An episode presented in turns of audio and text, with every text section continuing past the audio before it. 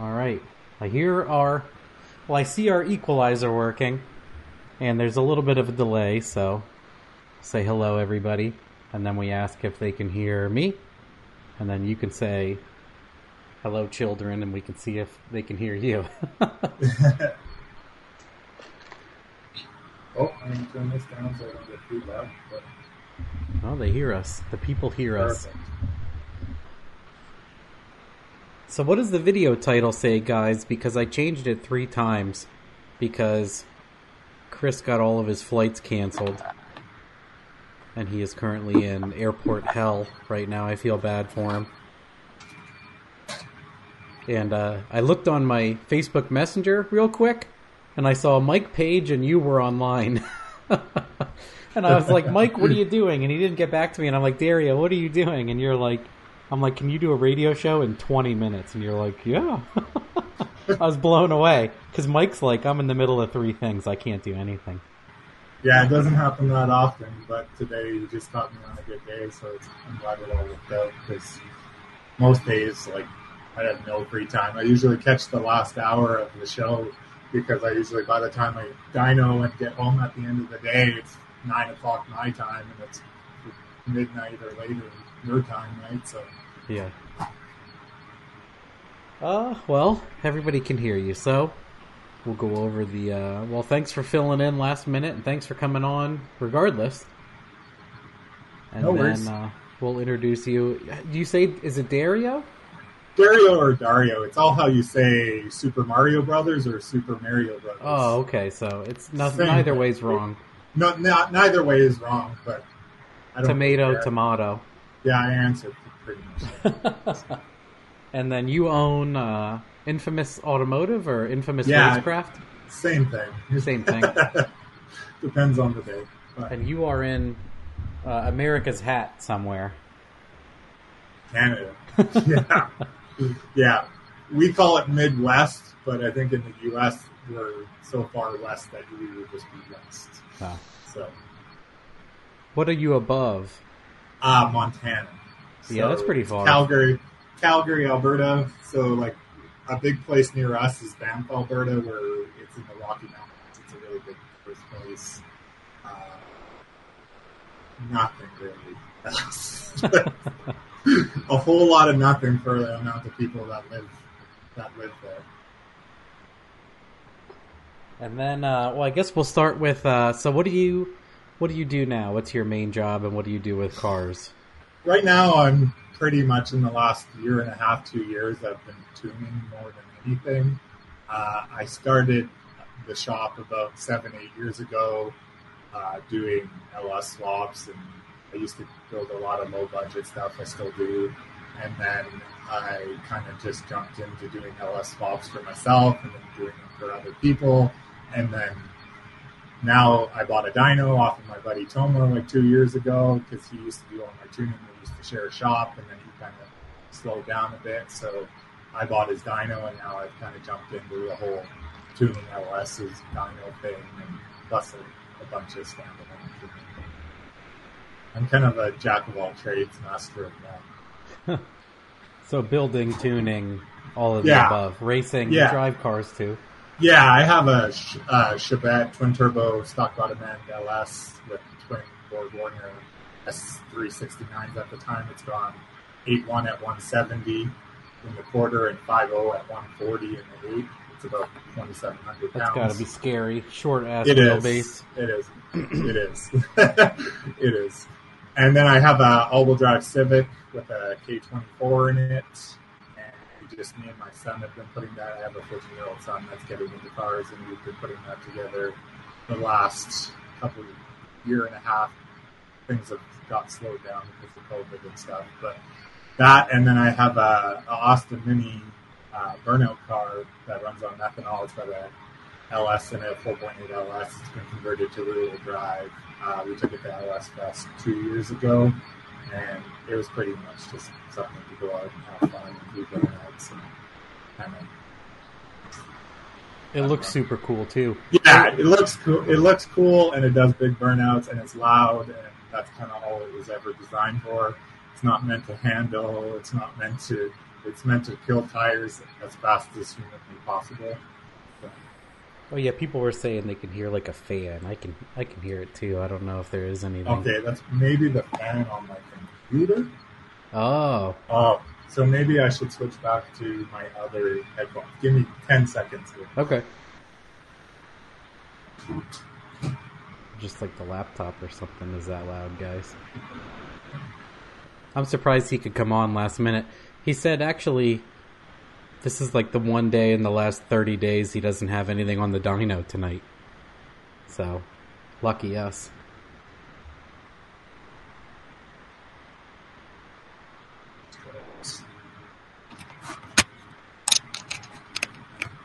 Maybe that'll be better. It might be. You might have to change your microphone source. And like the, if you click the dotted thing, the three dots, and it says more options. You go to settings. You should be able to choose the microphone as like the headset instead of maybe the laptop. Maybe yeah. Settings. There we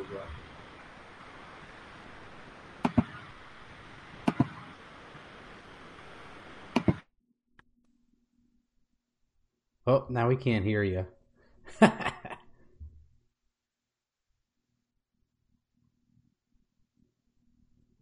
We're working on it. I'm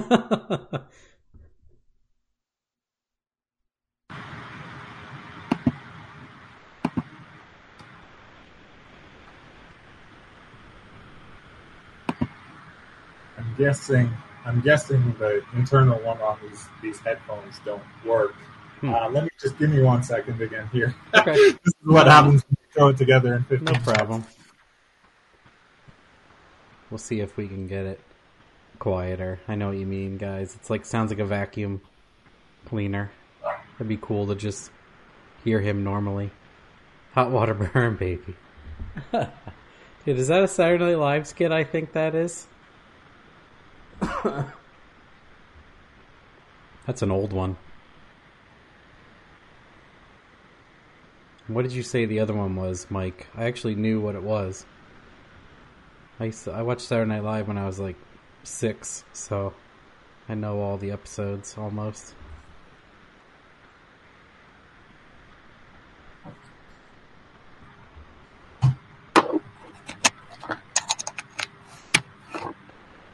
Stole these from my kid. Nice. Now you'll have to change the mic again. Yeah.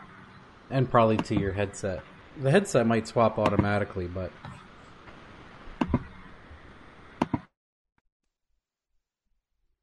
Can't hear you now. Is there a mute on the headset?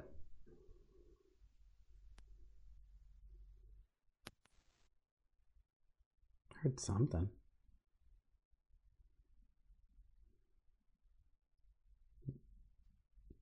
Not yet. You could try disconnecting and reconnecting, too.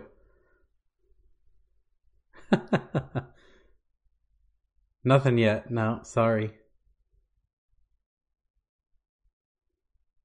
I don't know what's going on, but the fan the fan shut off. Okay. So yeah. I think we got that covered. Okay, yeah. I'll just we'll leave just, these on. We'll deal with it. We'll just keep going. Yep. All right. Well, we went over your shop and cars quick. Uh, I guess yeah. we normally ask like what, what people did before they got into cars or running a shop. Uh, I'm a, in Canada, we have like an apprenticeship system for automotive, and pretty much other than doing it on the side, I've been a journeyman automotive tech. I was focused on drivability and diagnostics. So that's what I did for probably the previous, since I was sixteen years old, I was apprenticed. So that's what I pretty much did. I've done cars all my life. The only other job I've ever had is I worked at McDonald's when I was fifteen, but I've pretty much been some form of automotive the whole time. Uh, I took a break for a few years and I did, I built lowriders and mini trucks and that kind of fabrication for a few years. I owned a different shop when I was in my early twenties, but I always got drawn back to the performance side of the business because it just seems like you get the most repeat customers with race cars because people get hooked. They want to go faster. And whereas like you build hot rods or you build lowriders or custom vehicles. And once it's done, it's done. You never really see, other than minor things, you never really see those people ever again.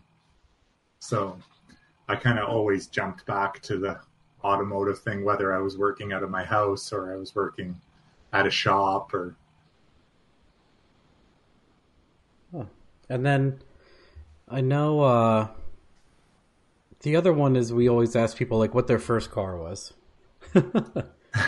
Mine was uh, technically when I was twelve years old, my mom bought me a seventy-nine Ford Pinto for fifty bucks. It was yellow with a vinyl roof.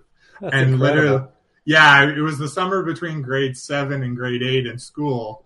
And she bought it for me, but she it didn't run because she wouldn't give me a battery because she knew I'd be joyriding it everywhere. And all I did the whole summer is just take it apart and put it back together, take it apart and put it back together, learn the ins and outs of stuff, and still remember like breaking ball joints loose and almost losing my head with coil springs and stuff like that. And but it was awesome. Like my mom just knew I had the mechanical intuition, so she kind of just guided me that way. So that was the first vehicle I actually owned, and then the first vehicle I actually drove is my I have a nineteen eighty-four Ford Ranger. Uh, it's body dropped, it's on hydraulics, it lays right on the ground, it has a three oh two in it, and that was pretty much my learning thing for most of my teenage years. I drove it. Uh, it ate the ring gear on the two three that it had, two three Ford that it had. And then somehow at sixteen years old, I convinced my mom to put a three oh two in it.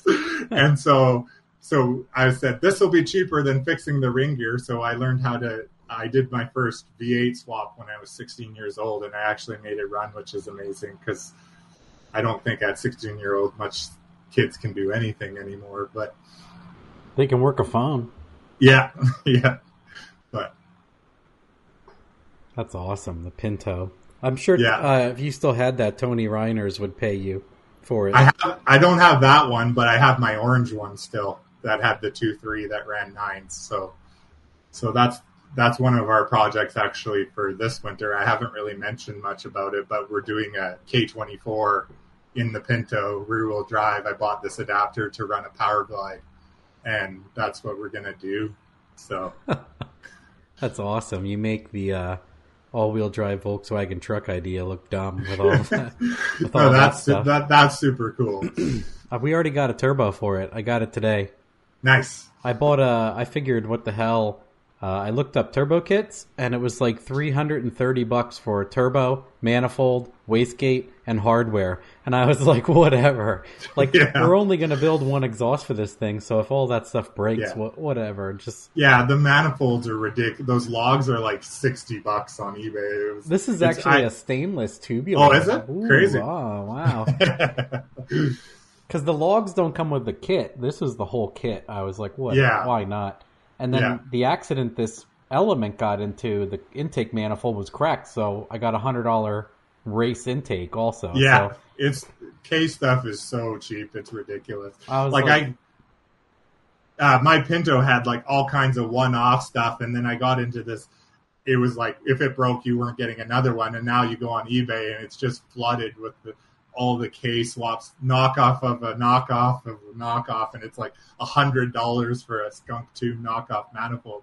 I just actually bought one for this Pinto project so I can cut it up because I just it's way easier to weld on new Chinese aluminum than it is to weld on old greasy Honda stuff. So yeah, I was like, I was like, well, you know, we're definitely turboing it. There's not much yeah. room for an intercooler, but because the bumpers, like the That, yeah. It's not even a subframe or anything. Like, the Volkswagen stuff is just cavernous stamped steel. Yeah. So I've been... Yeah. I mean, there was room for the motor anyway, but I started cutting a lot just so there's more room. And also, it is a Coke can, so I was going to plate where the engine mounts are going and plate more of the frame because you can, like, you could put a pry bar in and just pry the front frame away. Oh, yeah. So... If it still has front frame rails, you're doing pretty good on a Volkswagen. It does. Those yeah. pockets uh, near the inside fenders and doors are rotted, but one of our yeah. friends is going to, once I get the engine mounted and everything half decent, I'm going to pull it back out, and he's going to paint uh, and fix all the rust because I don't want to do it. And he's better yeah. at it. It's his job to fix rust and paint. So I'm sure you get a lot of that out there. Yeah. Northeast, salt. yeah. It is like the salt capital of the world out here. Yeah. Oh, that's why our L S engines don't cost anything. The trucks die in five years. They're dead. Yeah. And then yeah. if they don't if they don't die, the brake lines rot, and then people crash them into something. So the engine and everything's fine. Yeah, I grew up on the coast in B C, so I like they, out there we have the similar issues where people put back their boats into the ocean and then back the half of their truck in it at the same time. So you get a lot of lot of that stuff. I dealt with a lot of rust, but where I'm at now, we have a lot of L S stuff because it's all oil and gas, right? So all these trucks are leased. Once they're done their lease, they go straight to the junkyard. Nobody runs them out. And most of the time you go to the junkyard and you look at this truck and you're like, why is it even here? It's a ten-year-old G M, and it's just there because it has no monetary value to these companies. So they just donate it to the Kidney Foundation, and hmm. they, it ends up at Pick and Pull, right? So crazy. Uh, well, what did I ask about? What did you... Man, where was I? We're so far off in some strange land. I'll, I'll grab some questions here real quick. Um, sure. What's the worst car that you still love? Man, there's a lot of them. I, my Pinto has been a love-hate relationship. I had a pretty crazy built two three Ford turbo motor in it, and it ended up running nines, but it was a ten thousand dollars temperamental piece of shit. Like, it would break constantly, and it was expensive when it broke, and I hated it, but I loved the car, so I just kept shoveling the money at it. But then I finally got into the L S stuff more and more once I got my Chevette finished, and I realized how cheap the L S stuff was and how how little maintenance there was. So I ended up just...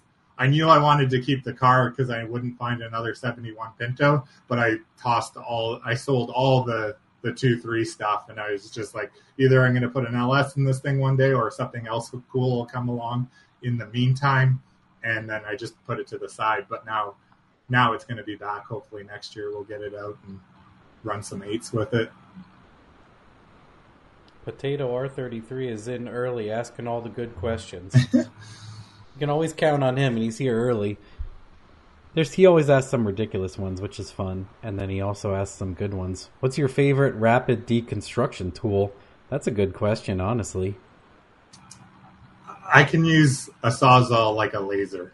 Like I, I, I, I could, I'm like an artist with a Sawzall. Like wherever you have to cut something, Diablo blades and a Milwaukee Sawzall, and like I can cut straight lines. I could cut signatures. I could do anything. Like, that's my favorite tool for wrecking shit. It's like a like, jigsaw just, for you. Oh, it's just it's just crazy. Like, people watch me work and they think I'm nuts because, like, I'll be half an inch away from a gas tank cutting a another piece of metal, and I won't hit the gas tank, and they're like, how do you do that? And I'm like, it's just practice. A surgeon. Yeah, I'm definitely a surgeon with a Sawzall, but that just takes years of wrecking stuff to all the times that I didn't do it right and punched a hole in something that wasn't supposed to. What's the most impressive thing you've broken on a vehicle, and a thing that made you wonder how you even managed to break it? I I don't know. Like I really, sometimes I really try to break stuff just because for the learning experience. And then when I do break it, like I broke the Civic really good this year. Like I did sixty-eight dyno pulls on uh, on a stock K twenty-four, and eventually it dropped the valve, but it destroyed literally everything. There was like, I couldn't save any. I think I saved the cams and the valve springs out of that motor. It wrecked the turbo, it wrecked. And I was just being stubborn. It was making six hundred seventy horsepower, and I was like, it's going to make seven hundred. Yeah. So seventy dyno pulls later, I was like, and then it blew up. And I was like, man, I really should have looked at the data and said, hey, we should have stopped at six fifty. And because I was trying two degrees more or two degrees less or or richer, leaner, or all, the, all these different things when I should have just been looking at, if it would have been anybody else, I would have sent them home after ten pulls and yeah. just been like, yeah, this is all you get. But it's just the challenge. That's one of the things I love about tuning is when it's something of your own and you're learning something new, I've never, I hadn't dealt with the Hall Tech in ten years, and I was just kind of learning how V Z, uh, the V V T worked and stuff, and how it reacted to what the R P M curve was and stuff like that. So I was just, I was wailing on it for no good reason, but, but when it did blow, it just wrecked everything. It just like, there was, there was chunks of piston in the intercooler. Like it just went everywhere, 'cause I didn't stab the clutch as soon as it blew up. So it kind of decelled for about a good amount of time. so, so it kind of turned everything into a really good blender. Yeah. I would, I call it the red mist. Chasing yeah. the red mist. I've done it. I don't, obviously, when it's someone else's car, same thing. I, I'm like, yeah. it ain't going to do it. As soon as the Delta yeah. falls, but uh, same thing with mine. Uh, you know, I will, I'm like, not six ninety-nine today. No, nope. no, no. It's six ninety-nine, but you might hit seven hundred, but you were shooting for seven fifty. Yeah. so, so, so yeah, that wrecked, that wrecked everything. And I just should have, re- I added up to thirty-eight pounds of boost on the pretty much stock motor, and I was just like, yeah, it's going to do it or it's going to blow up. And it, when it blew up, it was good. It was like a mixture of like powdered aluminum and coolant and everything everywhere. I wish I would have got it on video, but oh, this I probably know the answer to this, but this is a good one. What's your proudest time slip and the story behind it? Uh, probably the proudest. I got a few of them, but uh, going going eights at, at one seventy and the, the Chevette was one of the proudest ones I've done. Going five oh, going five oh at one forty in the eighth was big. Like I was real, I, I don't give it as much appreciation as it was because I was shooting for a four ninety-nine, but but it was it was a it like it was just everything worked that day, and it was like the only reason it didn't go four ninety-nine is because I had to pedal once. So on a pedal, it went five oh at one forty, wow. and it was just like like it was so close, and everything worked, and the car felt good because that car. The thing with the Chevette is is when it's when it's good, it's really good. When it's bad, it's really bad. Like like it. You're either completely in control or, well, what I consider completely in control, or you're completely out of control with the car. Like you're drifting sideways at one seventy miles an hour, trying to reach the chute and stuff like that and stuff. But those are, that's my big, big accomplishments with those cars. Stock bottom end, E, tuned by me one hundred percent. It's, it's kind of like the, the pivotal thing that I've done. And then I have a few friends' cars that I've been pretty proud of the stuff I've tuned. My buddy Ryan has a Vega with a Gen one. I call it a Gen one L S, but it's a small block Chev. And it's gone eights with just a pretty simple setup on, on twenty pounds of boost. And I was going to say your Chevette because I saw your posts about that thing just eating your lunch for a long time. Yeah, well, that, that was Struggle Street with that car. And then we finally went to Holly, and then it kind of all turned around in one year. I went from like eight fifty at one fifty-eight to the first pass. I blew the tires off and just ran it out, and it went one seventy miles an hour on the first pass. And then every pass after that, it was one seventy miles an hour. And I'm like, oh, well, I'll take two degrees out just to see if it actually likes the one oh seven or it likes the timing. Went, took two degrees out, it went one sixty-eight. So I'm like, yep, we're putting those right back where it was. And I never really messed with it much more than that because it was scary as fuck at one seventy. So I was like, yeah, I don't, I don't really need to turn up the top end. I just started working on my short track, and I got it to go one nineteen, sixty foot. Man. On a ladder bar on a slick with no bead locks. And and then when you start doing that, like the car will do one twenty-four, sixty foots all do, day. And then once you start leaning on them on, on a good track day, you can get it shorter than that. But man, like getting it to leave, that's just like a culmination of all your skills. 'Cause like anybody can pull a huge mile per hour in the top end. But, like, to get a car to leave and go that fast and react and not go on the back bumper and do all those things, it, it's it's like everything you need to, everything you've learned and more you need to know to make it do that. So, yeah, one, one uh, that's what uh, Mark just said, one nineteen in a Chevette.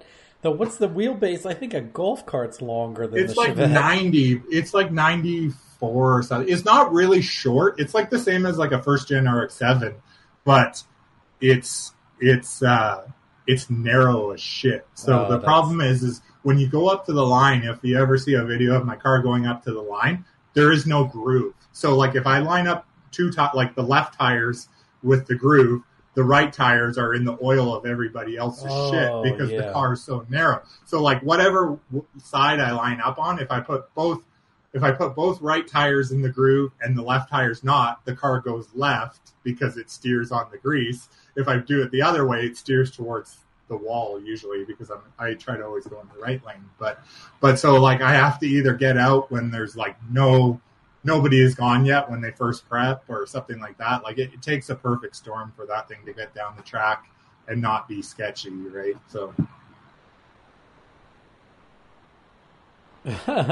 Chris Ortiz says, that's a nope from me. I want my shit long like a limo. Well, even like now that I have this all-wheel drive car, we've done a couple one hundred fifty mile an hour hits on the street, and it's like a walk in the park just because I'm used to this sketchy-ass thing going down the track. Like, I probably could drive a Pro Mod, and it would feel like a walk in the park compared to this thing. I've, I've been skating all my life with all these sketchy, short wheelbase cars that I've had, but I always see the Aussies do it, so then I, I call myself out on it. I'm like, if they can run sixes with a ten-point and and and a Holden, little Holden Omni, which is pretty much, or whatever they are, with a with a short wheelbase, so I can do it too. And they usually do it with like a big ass fifteen inch stock steering wheel on stock suspension. So yeah, they're wild. I love, uh, I was, I was just saying to, uh, I just had Al on from the Skid Factory and we were talking about R X threes and I'm like, man, those are so cool. He's like, a decent R X three is a hundred thousand dollar car right now. Yeah. And I'm like, oh, that's upsetting. Yeah. They, those guys down there got crazy money, but they're also a lot more dedicated than most people, right? You'd have to be when you have such a small country, but you look at so much of the stuff that comes out of their own country. Like they make their own E C Us, they make their own dynos, they make their own blowers, they make like they make so much stuff because it's just such a shit show to get anything. Yeah, they're in the middle of nowhere, so yeah, it's... like like they they like all the Speedmaster, ProComp Electronics, that's like their number one place that they send stuff to because they just circumvent the U S. They just go straight from China to, to Australia. So one day I'll go there.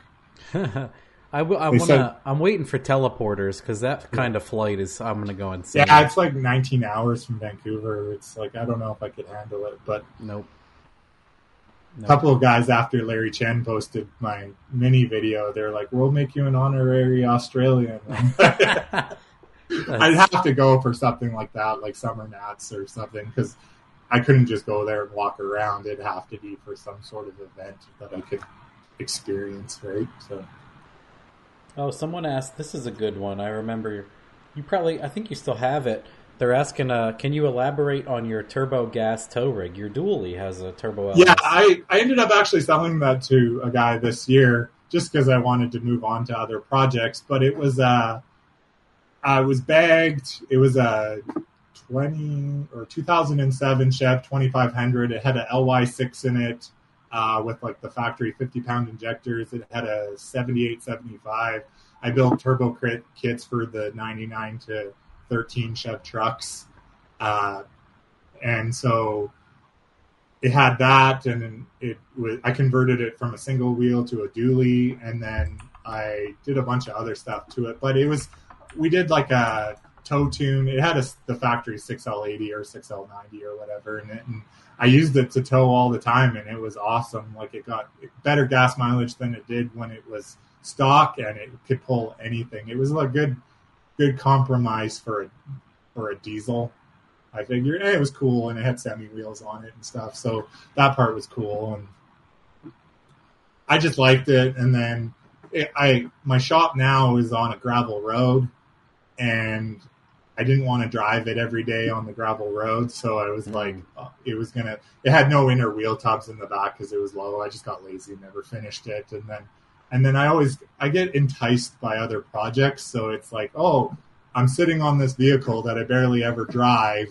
but I could have the money that wouldn't come out of my pocket technically to go build something else. And so that's kind of what I do. And I just like pretty much just flush it down the toilet to the next project and, and, uh, do that. So I like to do the same. Yeah. Yeah. It's just like, I'm, I usually build it, make my point. It's cool. It's kind of rough around the edges like me. And then I move on to the next one. Like I, I'm a solid eighty percent person. I never get one hundred percent and finish it all nice, because then I'd have to be nice to it and shit. I'm just like, yeah, it's it's cool enough to eighty percent. It's eighty percent of the way, and it's cool enough for eighty percent of the population that doesn't know shit about cars and stuff. So I I never really I never really go all the way. Even my all-wheel drive car is a total piece of shit, but it looks cool when you're rolling down the road and it's fast and. And I've always kind of been that way. I've never been a big paint guy and stuff. Like, it's cool to own that kind of stuff, but I'm not the person doing it. Rusty Toon says, I remember you trying to hit the wall at one hundred seventy, and we were all cringing while watching. Yeah, my wife was pretty thrilled about that, too, because she was built watching it. But my, my my Pinto used to be pretty sketchy, too. Like, our local track that shut down about ten years ago. It was it was never prepped, so like it would skate all over, and people said it looked like ice capades going down the track when I'd go down and stuff. So I've always gotten kind of used to it. So my out of control and someone else's out of control are a lot different than most people. But I usually try to, when I'm trying new things, especially quarter mile stuff, I try to do single lane passes because I really don't want to be in front or behind of anybody when I'm doing stupid shit. So. That's a lot of times, uh, also to relax and foot brake the car, I let people go. Yeah.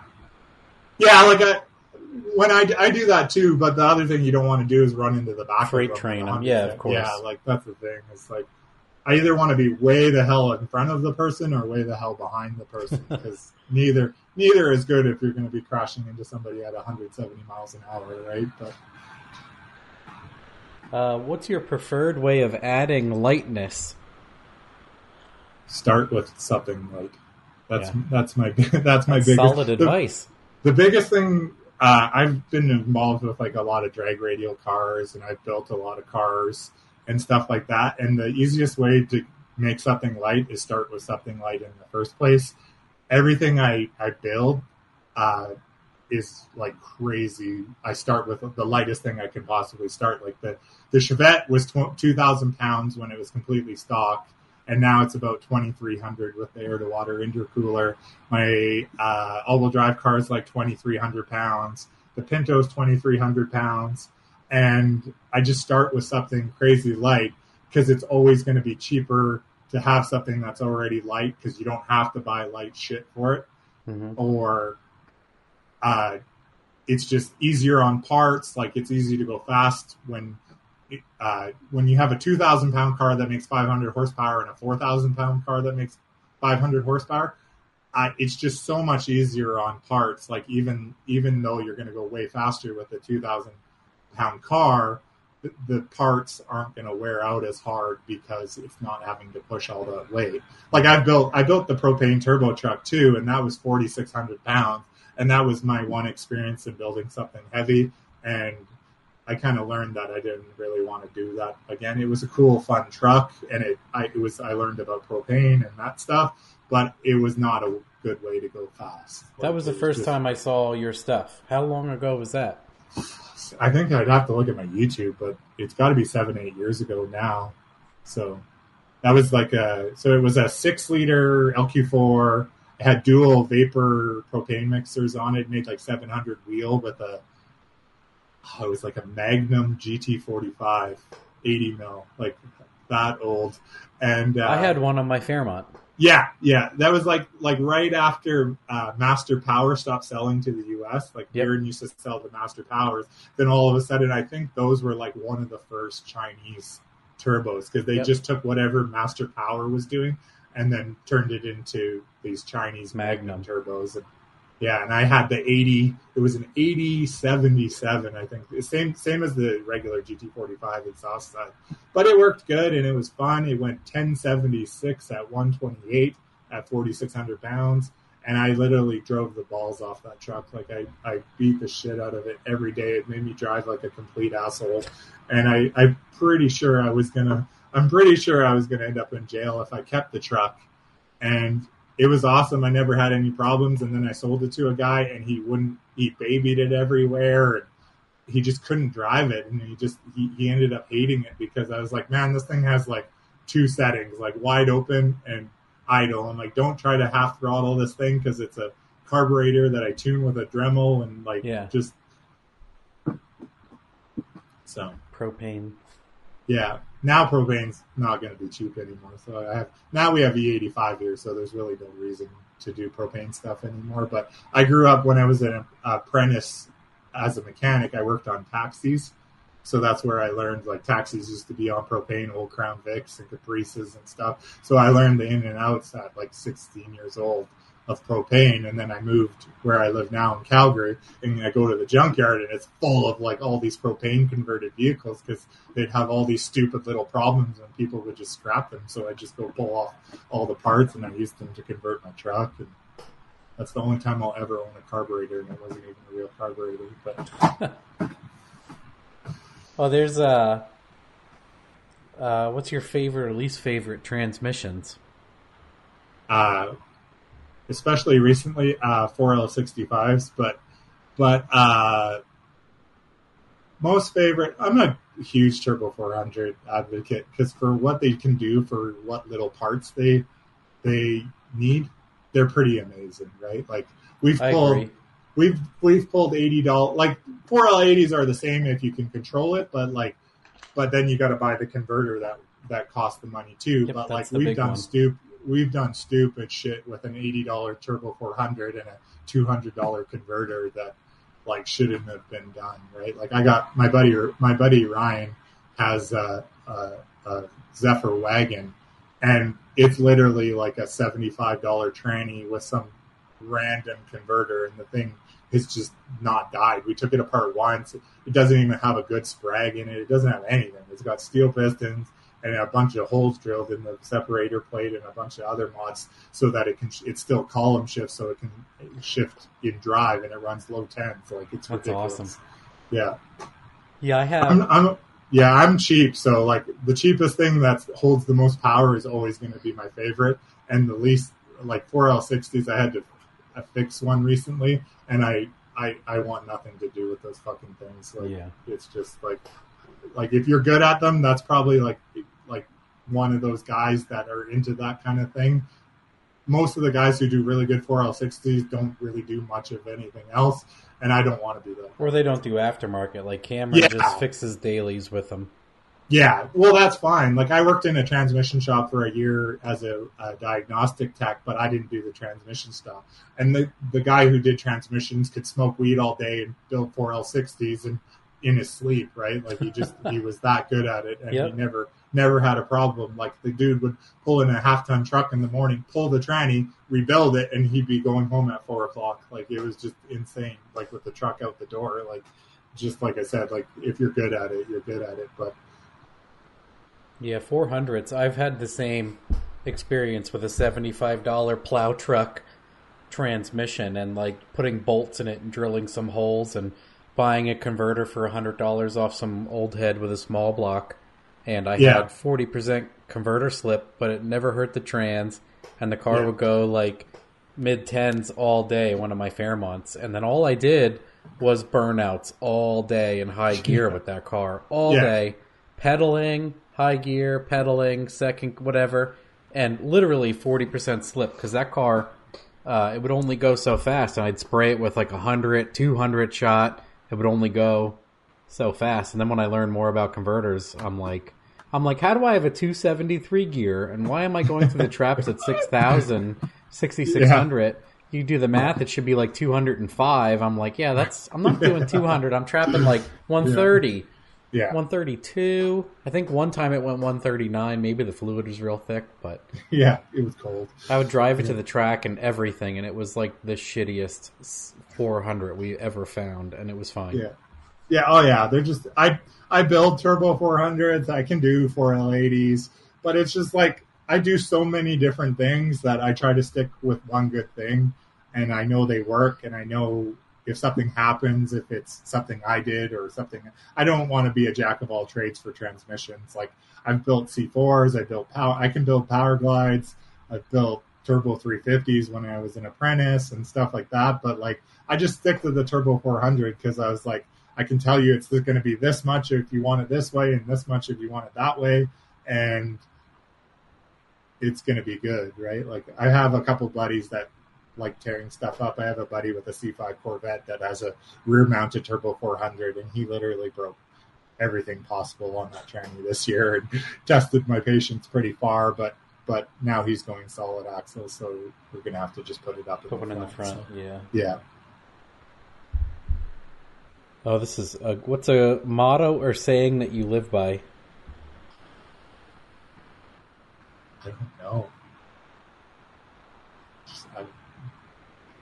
I, I just try it, like, the biggest motto I do, like, I have some health conditions and stuff. I have lupus and stuff, and for the last ten years I've been dealing that, and I just, like, honestly try to make the best of every day. Like, like, like I just go out and go hard as much as I can, because there might be a day that I can't. So we're always, like, I got three or four projects stacked at a time, so it's just, like, I, I live, like, every day kind of like it's last, not like that I'm, like, reckless about it, but then I learned like I, I'm gonna live forever. That's kind of my big thing. Like those that, that that's kind of my motto. So like I love learning about new things, and I love being challenged and in a good way. And and um, that's kind of I just try I, I try to do something, learn something new, or I, I'll wake up in the middle of the night and want to know why something is that way, and I'll start Googling. Like I'm the king of Google. Like I'll take five different opinions that off of Google and make my own opinion about it, and then still try it and make my own decision about it. That's the biggest thing. I'm really, I really like, like proving stuff wrong, kind of like what you do. Uh, I'm always trying, like I have no fear of breaking stuff or what people think of me if I wreck shit. Like I have wrecked three Ks this year on my car, and it was all by my personal fault. I yeah, wasn't, how else it do you learn? Yeah, like then, like like when we started this, like we've been like back in the Turbo Mustangs days, everybody was on like, oh, seven pounds of boost, you need rods and pistons on an L S and, and shit like that. And guys just started pushing, and the next guy pushes a little farther, and the next guy pushes a little farther. He's like, well, I and that's kind of how I live. I just kind of push stuff as far as I can and, and see what it'll do. If it can't do it, then you look you learn that experience, but. But I think a lot of people are scared of failing these days. Like, it's just like there's so much public shaming about if you screw up or make a mistake. And people people that have no idea what they're doing will shame you for because you tried something to find out, to learn what you're doing kind of thing, right? Yeah, so, yeah, absolutely. And I, I'm in, like, a funny spot where uh, if I had a shop or something, I, I couldn't do what I do. Or, I mean, after a, after a long enough time, if your place survives, you can. Because people yeah. are like, well, regardless, those cars are fast, and he's not afraid to tell you if he did something wrong. Yeah. I mean, that's how people are with me, mostly. But, uh, you know, first starting, like, uh, a bunch of people gave me flack. And then, like, once they learned that I don't care and I'm doing it for... Like, uh, the yellow bullet topic was one of the big ones. I mean, that's gone now, but... uh Yeah, everyone's like, "What a jerk!" and "How stupid!" and I'm like, "We're just kids and we're having fun." Because it was yeah. like, it was so long ago. I really, I was a teenager. Yeah, and I'm like, we don't care. We're just being stupid. Like, I'm like, you guys ever drive a car in a field? That's yeah. what we're doing. It's like the Joker saying where he's like, I, "If I, if I'm like a dog chasing a car, I wouldn't know what to do with it if I got it." Yeah. Same thing. Like, I wouldn't know what to do if the car survives. Uh, I would laugh if it blows up. It, You know, yeah. I had all the time in the world then to blow it up, but then yeah, yeah, I've I've wrecked a ton of stuff too, and that's how I learned experiences. And I remember being an apprentice, and I built like three oh twos, and they blow up, and the running joke was like every weekend I'd go home on Friday and they'd be like, oh, what are you doing this weekend? Rebuilding your motor? I'm like, yeah, probably. But yeah. I learned a lot. And and one of the, the hardest, uh, the biggest uh, tuition things like that has been talked about before is break learning things by breaking things, right? Because it'll always make it'll always make you humble. Yeah. And then my favorite part of it, since I like calling people out and talking so much shit and I think everybody lies, is when they do and I'm like, no, that's one hundred percent incorrect. And they're like, well, how do you know? I'm like, well, I actually did fifteen videos on why that's incorrect if you want to watch them. Yeah. And then they're like, oh, they run out of things to say. I'm like, yeah, I did it. Yeah, luckily, I, my, I have a buddy, uh, his name's Toma from Dynomotive. Uh, we, we shared a shop for like eight years before I had the dyno and stuff like that. And I got to learn like kind of as an apprentice. I've seen, I've seen thousands of dyno pulls before I even, like, before I even made a dyno pull myself kind of thing, before I ever tuned something. So I got to see from, because I used to help him out with the mechanical diagnosis. He would do all the tuning, but then when people's fuel pumps would take a shit or misfire or whatever, I kind of helped to jump in because I was working in the back on building people's L S swaps and stuff. So I got to learn a lot of both ends of why things do each way on it. And I think that like now that I've been tuning, it just gave me such a, a huge head start in the tuning work. Absolutely. Like a huge jump, right? Because you know where mechanical issue yeah. is when you're seeing it on the electronics. Yeah. And you, you see, you know, stuff's weird. Like imagine jumping on a dyno and you don't know what a misfire looks like or or something like that, or something instantly changes where you're you do a pull and it's seven hundred horsepower and then the next pull instantly it's five fifty, which five fifty isn't terrible, but it wasn't seven hundred. So why did it do that? What did yeah. it what did it change?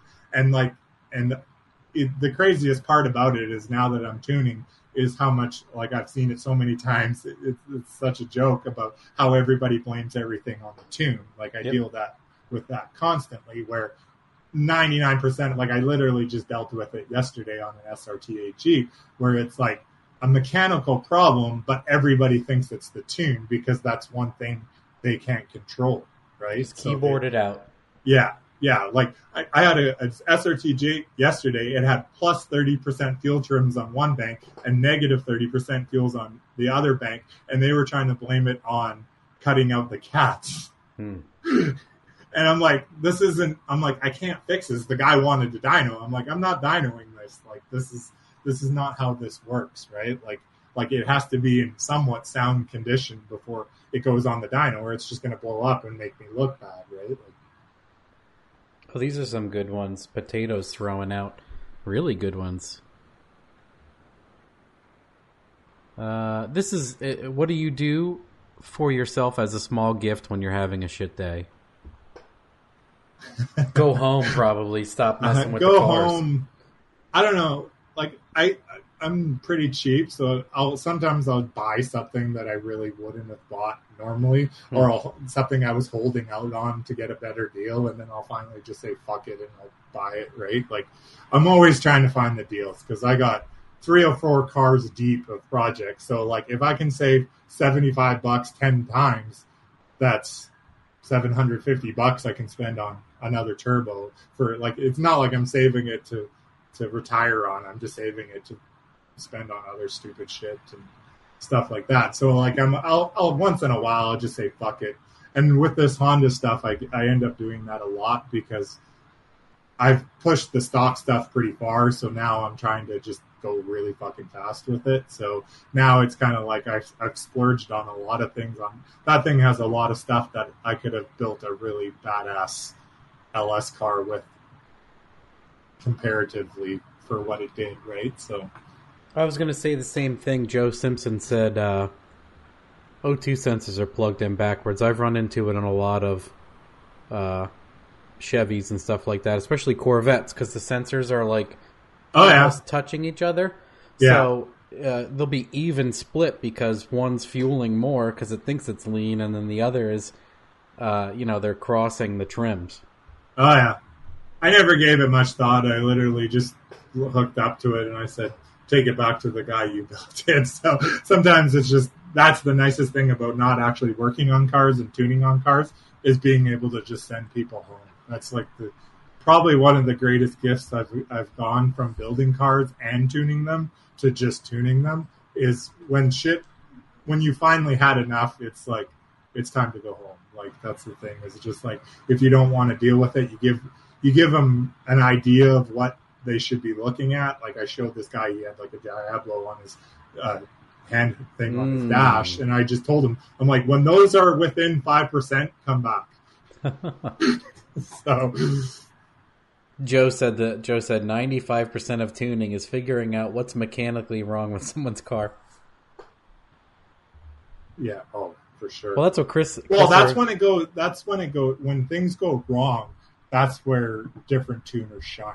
Any like I, I totally believe anybody can tune, but it's when shit hits the fan and you got something that's doing something weird, and you got to figure it out, is where like a good tuner shines, right? Like when you start seeing weird stuff, or it's doing weird like boost leaks, or I've had all kinds of crazy shit happen over the last two years, and I was like, sometimes I'm just like, how would anybody else figure this out, right? Like yeah. That's how it kind of was. Like when I was a di- drivability and diagnostics, you were the end of the line. You were you were the person that had to figure it out. There was nobody to pass the buck with, so it didn't matter if it took an hour or it took ten hours. You were the final say in what something happens. And like, especially when you do, when you specialize in something like that, is you don't have someone to pass the buck. It, it's not like when you're in, uh, if one of the regular mechanics that I worked with couldn't figure it out, they, they drop it on me. Right. So I learned a lot about how every single sensor works in and out. Like you, when you know how every, every sensor works, and I've talked to other people who tune, I'm not going to call them tuners, but I've talked to other people and they don't even know how like a map sensor or a T P S, the basics, how a zero to five volt sensor, or even a relay for that matter, works, right? Or how you can make it work to do different things is the biggest thing, right? So when I tell people about the the nitrous tune up that I do with a five wire relay for a stock E C U, and I tell them that I, I just use the common on the sensor and then I swap it through a resistor that equals, uh, you don't even have to biff the tune. You just put it at like two hundred degrees or something. Yeah. And then that's like a negative seven on a two twenty-five shot. And they're yeah. like, what? And I'm like, yeah, I just spit through a resistor on the return with a five pole. When the kick comes on, when the kick comes on, it swaps the five pole.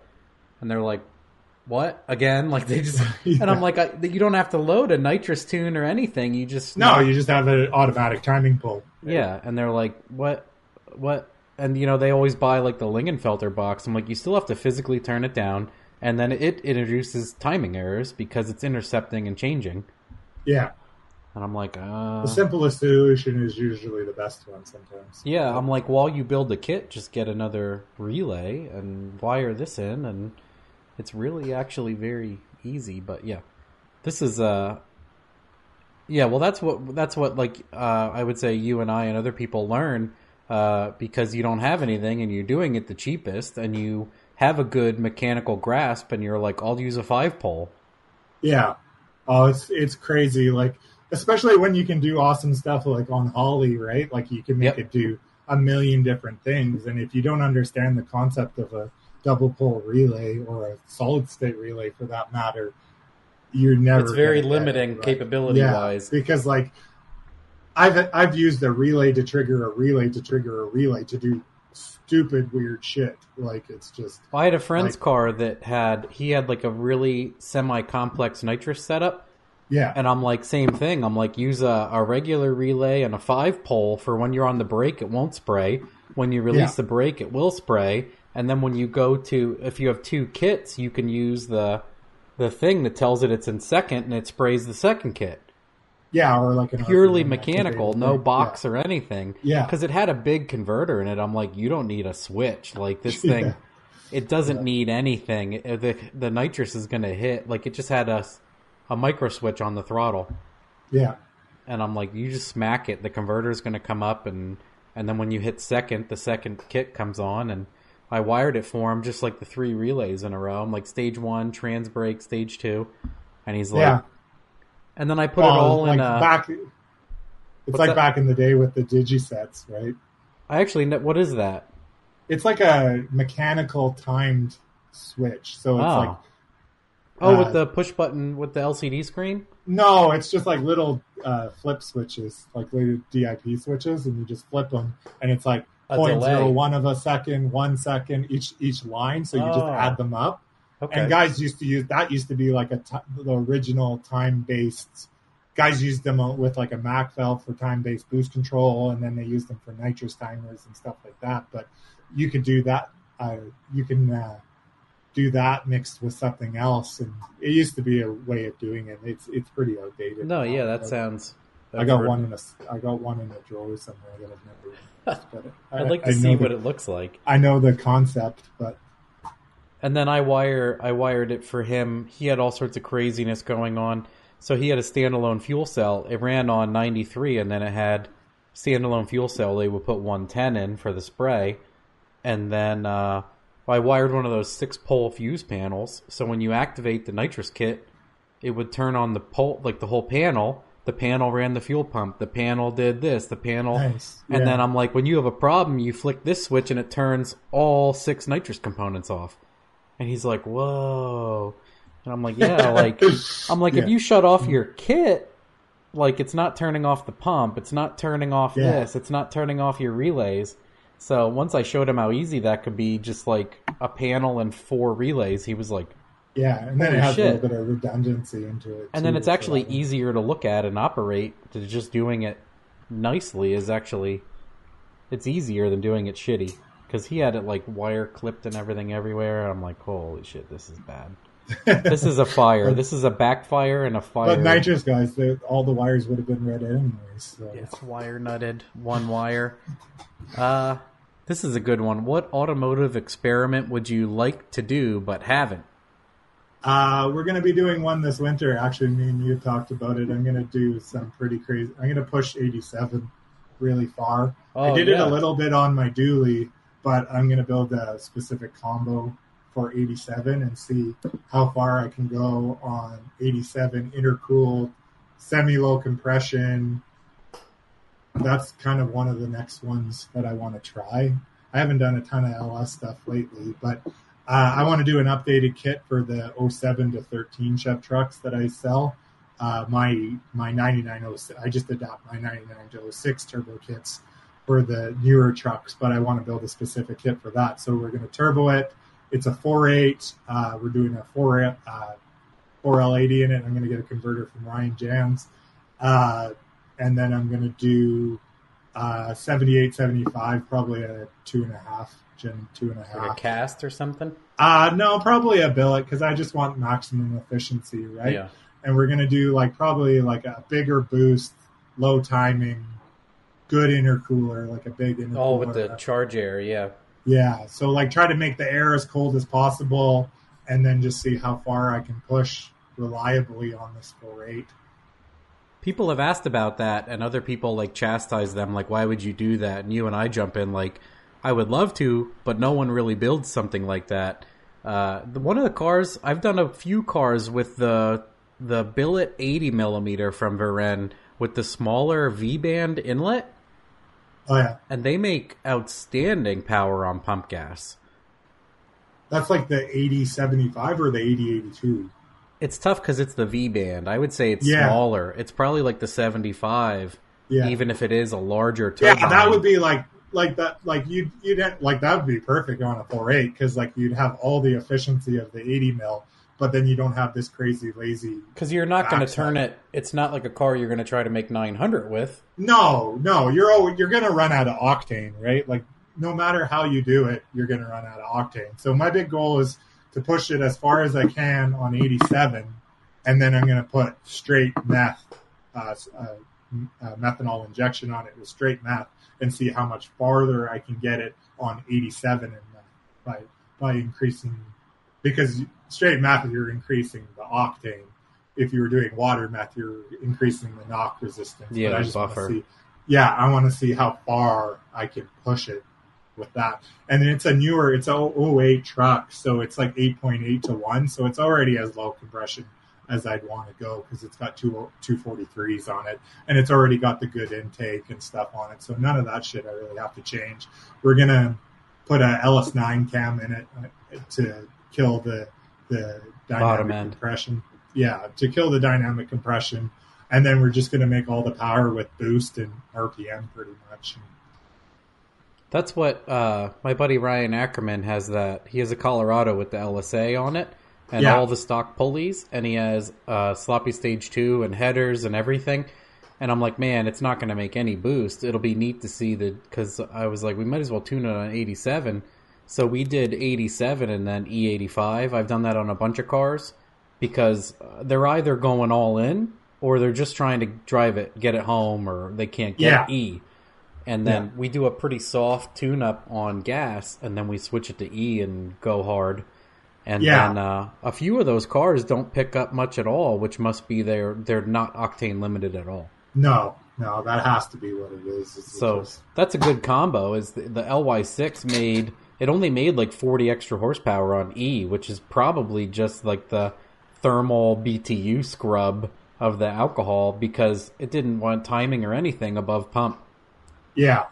I said to him, I'm like, you know, you made too good of a pump gas engine and now it won't pick up because I've had some, you know, some cars with some pretty significant compression obviously don't want to do pump very well at all.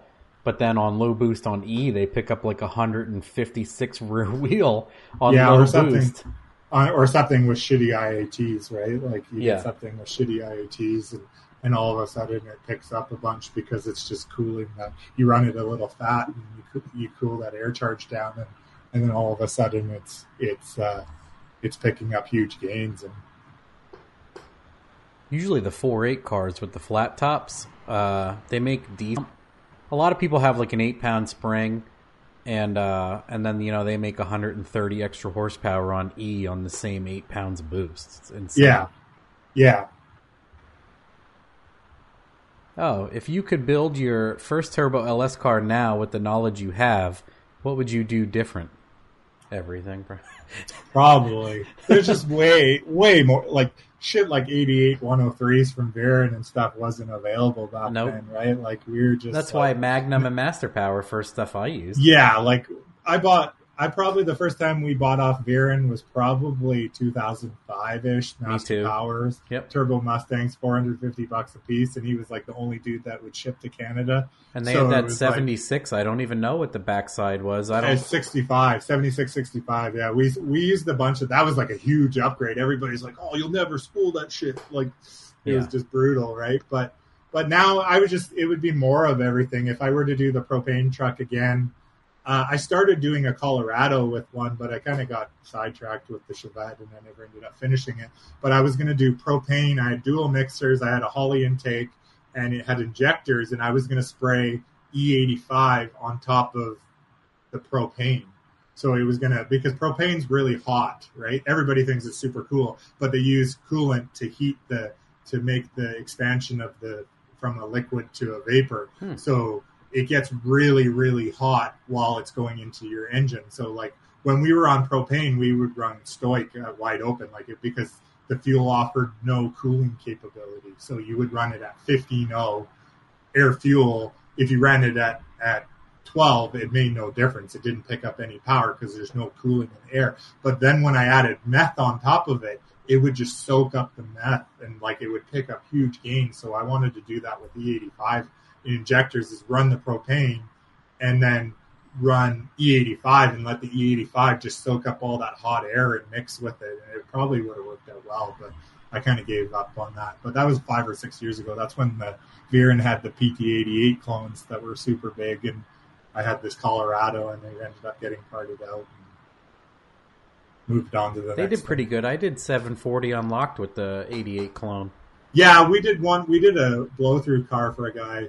And it was uh, like seven forty-ish on low boost, like fifteen pounds on a six. Yeah, it got boost. It all in early. Yeah. I remember mine. Like, it wasn't really a high boost turbo because it just didn't work up there. But the low boost stuff, I, I really love that turbo. Like uh, my buddy Mitch that helps me out at my shop, he has one on a Fairmont wagon, and it's it's awesome. Like he went nine seventies at one forty on like fourteen, fifteen pounds of boost. It's ridiculous. Like just just uh, such a simple combo, right? But that's the thing, is there's just everything's gotten better. Back then we were using micro spurts and P T eighty-eights and all whatever was available. Like my propane truck had a sixty ten M S D box in it to run the ignition, and now we got Holley Holley terminators and stuff like that. So it's just an eighty-eight one oh threes and bigger turbos than that, and and just we know what to push things, and we know what doesn't make a difference. Like the cam stuff hasn't really gone crazy. Like the news, I use a ton of the Summit stage two turbo cams. It's, it's so good. Cam. Yeah, because and people, it's just like people all the it, time are like, where do I get a reliable sloppy? And I'm like, there's so many clones. I don't know what to tell you. I think yeah. someone posted the other day, there is a guy on sloppy that sells actual Elgin, like he's actually trustworthy, like an actual yeah. person. Well, I was I was one of the original people who bought one of the clones, hmm. un, unknown to me. And I was like, as soon as I got it, it was like a brown box with a yellow bag, and like you could cut yourself on the lobes, and it just looked like shit. You could see the hardening was all shit. And I was like, I'm not using this, and I just returned it back. And then now it's just like that. I paid like two hundred whatever, fifty bucks were at the time. Now I just literally, while I was standing in line today, I was scrolling eBay, and you can buy the, the knockoff Elgin for eighty-eight dollars. I was yeah. like, people post it, and I'm like, no. Anything under no. two oh five, no. Because sometimes there's like a sale, and you can get, but yeah. I tell yeah, people, but like, I don't trust as soon any as it of them. Wipe, as soon as it wipes a, a cam lobe and eats a lifter and breaks your block and kills your bearings, and like, like, I'll roll the dice on a lot of shit, but I won't roll, roll the dice on something like that, right? Like, yeah. like that, like if you pull your cam out and you're missing a lobe already, and you're gonna run it anyways, throw one of those fucking things in yeah, there. Exactly. But like, because like that's about as long as it's gonna last, and it's not even gonna wipe out that lobe. It'll wipe out some other lobe that that wasn't missing half of the shit, right? Like it's just that's pretty much the one thing I don't super cheap out on, but like. Cams don't have to be as expensive as they are. Like, like you see what they're going for and how mass produced. Like Brian, Brian's talked about how they mass produce the Summit cams, and it totally makes sense of how they can sell them for so cheap when you're making a thousand cams at a time, right? Yeah. Well, I tell people when they don't know what to do, I said just buy the Summit because yeah. oh, it's, it's not just... much more, and they have better drivability, idle, more idle vacuum. Slop stage shoes garbage. It yeah. sounds good. It sounds pretty much the same. And then they do make a little bit more power everywhere. It's just that when the Sloppy Stage two was two hundred twenty-five dollars and there weren't eighty dollars clones, yeah, it's just like oh four fours were really good secret. And then China, I think some people were selling Chinese ones and they didn't even know. Oh, yeah. It was We've, so I've flooded at Chinese one point. Ones and we didn't even know. Yeah. Because I've had cars where we can't even get over like a four hundred sixty horsepower on gas. And the injector is yeah. going nuts. And people yeah. are like, well, they're oh four fours. And I'm like, oh, there are so many that just not good. Nope. Uh, oh, this is good. What's your favorite pet peeve or uh, misconception about cars and drag racing that people, you know, regurgitate? Oh, there's so many. But, like, a lot of it is, is it's it's easier than it actually looks. People think it's easier than it actually is when it's not. Like, to go actually fast, it does take some skill. Sometimes it doesn't. Sometimes people get lucky and things go fast, but but it does take a little bit of skill. Like, now now you go on Marketplace or something, and everybody's selling six-liter race motors that you, they think that you can just drop it in with a turbo and it's going to make eight hundred horsepower out of the junkyard. There is still stuff you have to do to them, and you have to make sure they're somewhat legit, right? Especially now that like it's two thousand, it's twenty twenty-one, like we're going on twenty years of six liters right now, right? Yeah. The shit you're finding in the junkyard from two thousand two and two thousand three now is probably not good, right? Like so so it's like I get people all the time, they're like, oh, I got this this four hundred thousand kilometer like kilometers here, like three hundred thousand mile engine. and it's good, we're just going to stab a cam at it, and then they come to the dyno, and it has all kinds of problems because they didn't do anything supporting-wise. They're like, oh, it only had a little bit of ridge on the cylinder. I'm like, L S's don't do that. Like, if you have ridge on your cylinder, I'm like, that thing was in a cube van for its whole life lugging up a hill, and it is wore out, right? Like, the good one here is, what car or platform won't you touch with a ten-foot pole? I'm not not a B M W, Mercedes guy. Just I, I, I can't get into them. Just being a regular tech, like, I learned years ago that they were just brutal. Like, it's just, they've always been brutal. Uh, I like Volkswagen stuff. It's not too bad. I did a bunch of, I used to do a lot of work on those, but but uh, I just, I, I you couldn't pay me enough to touch an Audi. Audi, I know, is Volkswagen, but Audi or any of the higher end and Mercedes-Benz, B M Ws, I have, like, zero interest. Like, unless it's L S swapped, I really, I really want nothing to do with it. Uh, do you have any plans on doing Miles of Mayhem or No Prep seven next year? Uh, probably, I don't know about Miles of Mayhem. Depends on how far we get uh, with the Chevette. Putting it, I'm going to put a new short block in the Chevette, my L T L S hybrid short block, finally. But uh, I'm going to, I raced, I wanted to do a bunch of stick shift racing with the, the all-wheel drive car, especially like no prep style stick shift racing. So that's kind of, we'll definitely have that thing out and braking stuff and, and doing that kind of thing. If I get the, if I get it, if I trust it enough, which I probably won't, I'd take it on. The Miles of Mayhem is like a drag and drive type thing that we do locally here. So it's it's a little more grueling than some of the ones because it's in the middle of fucking nowhere. Like in Canada, there's like to drive between two tracks, like it's three or four tracks and one of them's an airport and stuff like that. But it's like, it's not like in the States where you can phone up Summit and overnight parts to your next track and shit. You, if you break your shit, you're fucking done, right? So like, and I'm just like, I'm not a sucker for punishment for that stuff. Like I really, I, I, I think it's awesome that we have a drag and drive style event locally, but man, like as soon as my shit broke, I'd just go home. Like I just like, I'd be like, fuck, I gotta lash the valves or something stupid on my old drive car that would be, normally be simple.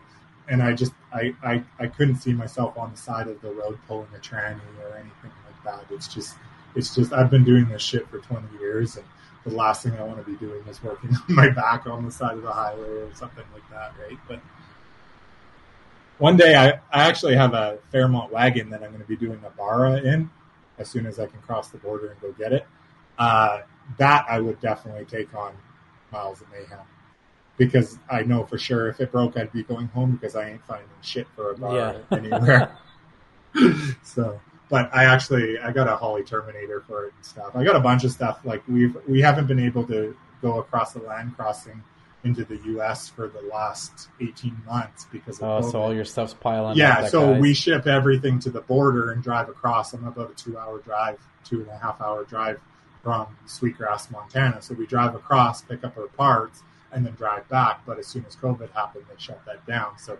I've had a Barra on a pallet and everything to go with it. Holly got me a Terminator and a few other things, and we're gonna we're gonna lock out the V V T and run it that way. And I bought a Turbo four hundred to Barra adapter from Castlemine Rod Shop in Australia. Uh. So we're gonna run a Turbo four hundred or a four L eighty or something behind it. So that's one.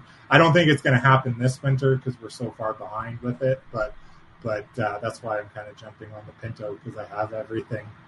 But that's going to be probably twenty twenty-two, twenty twenty-three, or maybe in the summer if I have time. But I got this pretty mint blue uh, Fairmont wagon that we're going to borrow swap with the turbo, probably seventy-eight, seventy-five.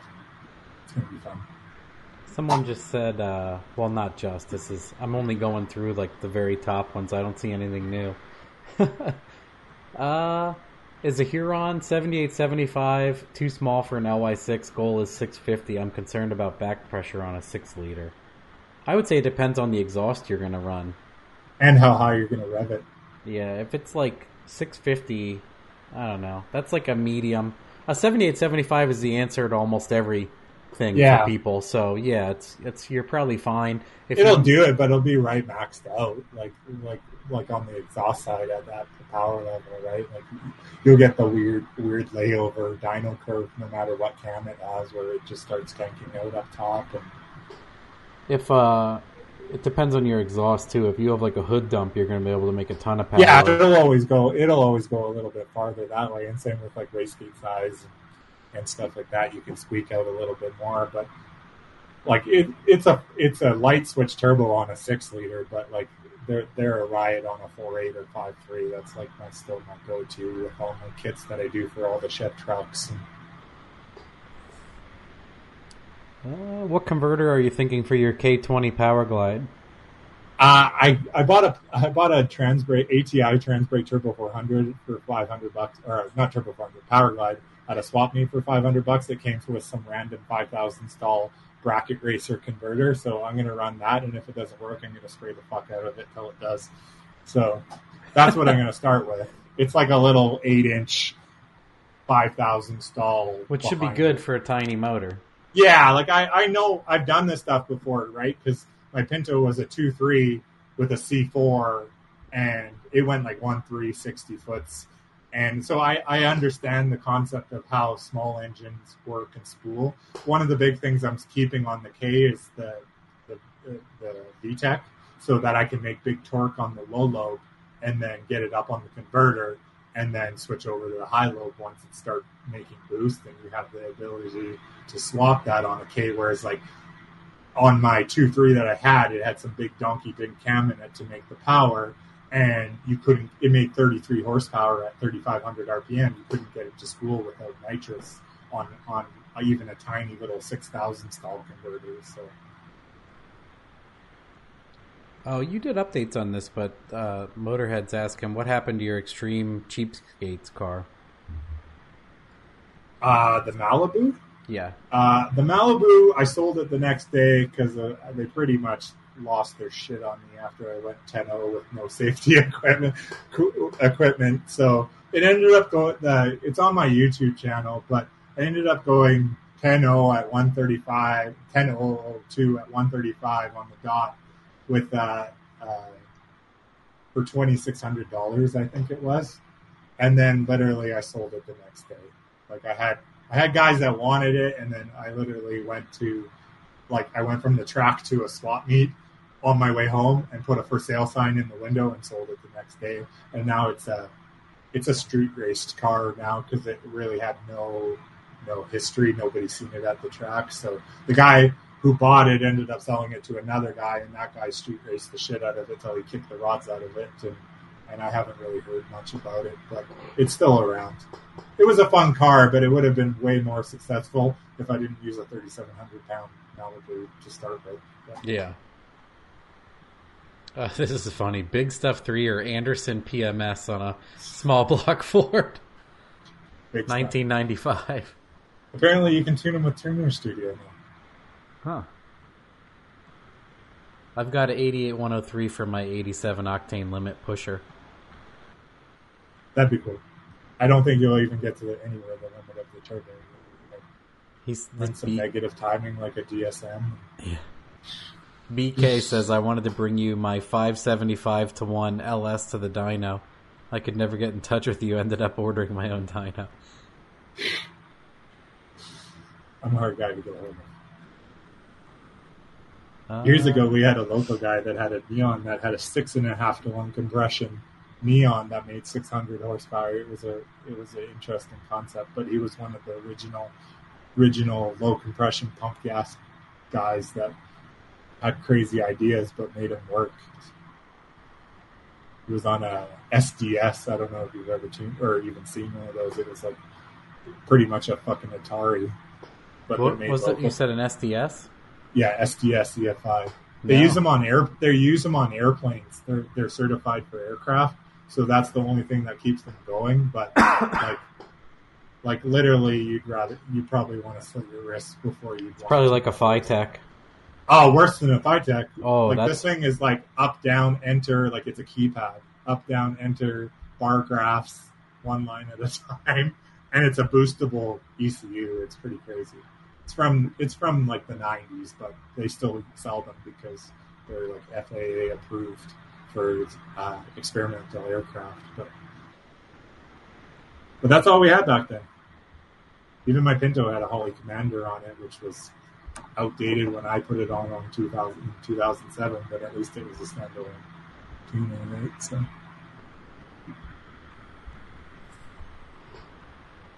Potato's throwing out all sorts of funny questions. I'm going to try to look for one that's not one of his. I can't yo-yo. I seen that.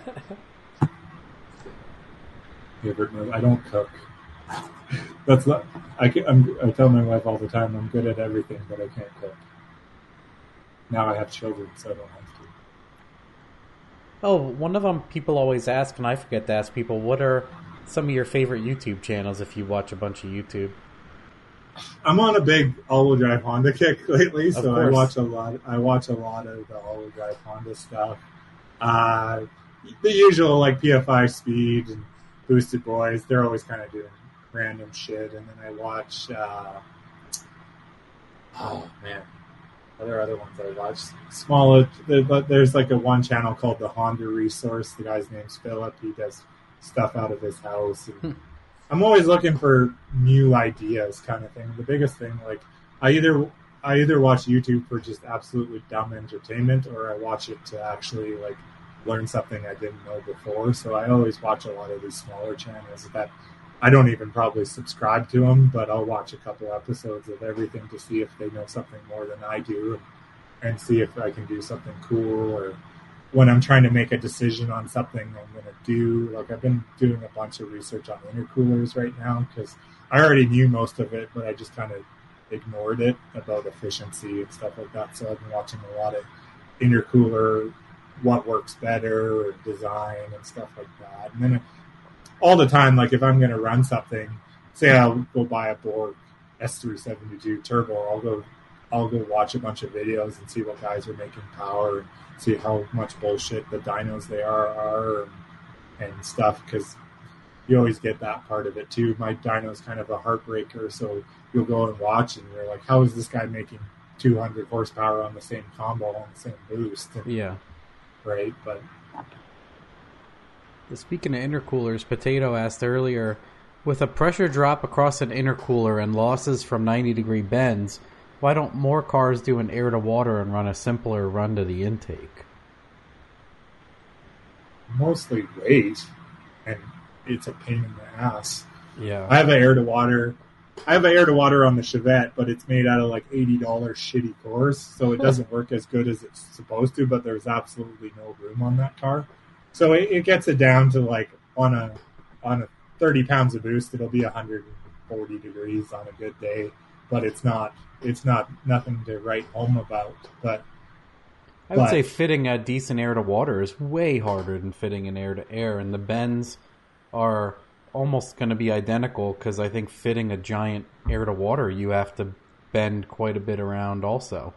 Yeah, and like unless you plan from the build in the beginning, like my inner my air to water is mounted between my engine and my rad on the Chevette, but the, if I wanted it, say, under the dash or in the passenger seat or something like that, there's no way in hell because I didn't build the car to have it that way. Originally, I tried E eighty-five non-intercooled and I never really got anywhere with it because we were having other issues with the the mega squirt and stuff like that back in the, a few years ago. So like I gave up on that just so we wouldn't hurt on hurt the motor, and I just went straight to air to water because there was no room for any of the air. There's barely any room for any.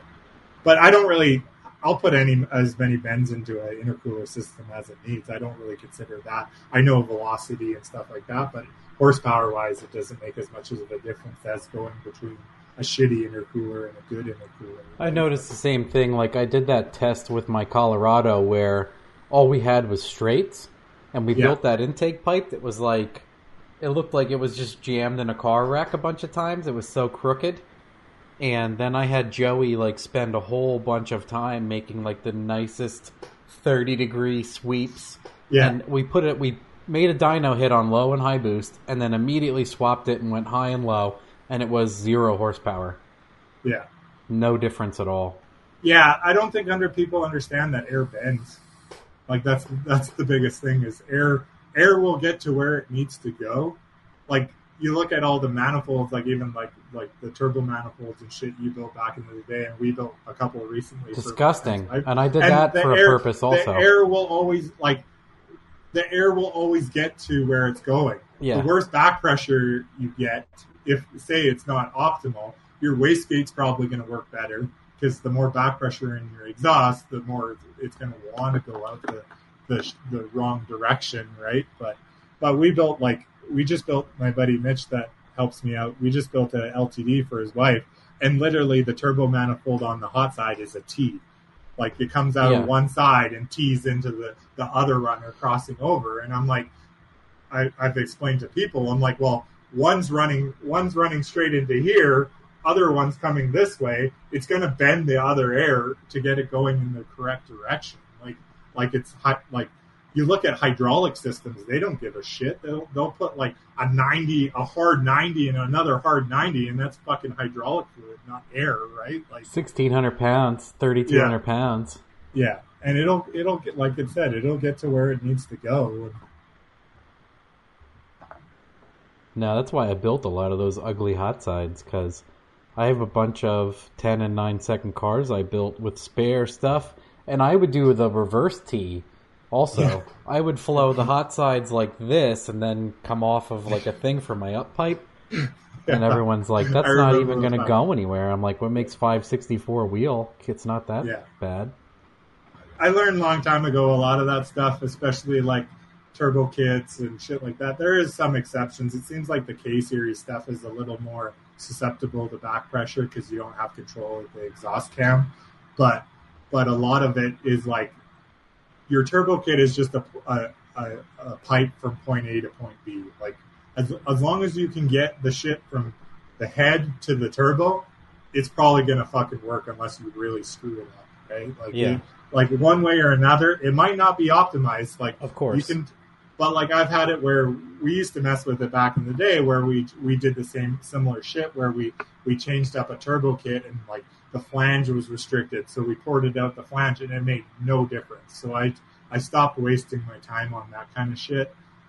You just kind of get it to go where it needs to go. Yeah, when people talk about... If you about... can plan for it, it's great. But if you're just trying to have fun, don't worry about it. Don't like, touch just, it. Just, just don't worry about it. Just get your shit to the turbo and somehow jam a wastegate in a couple places if you need to. And if you put one on and it's not enough, add another one.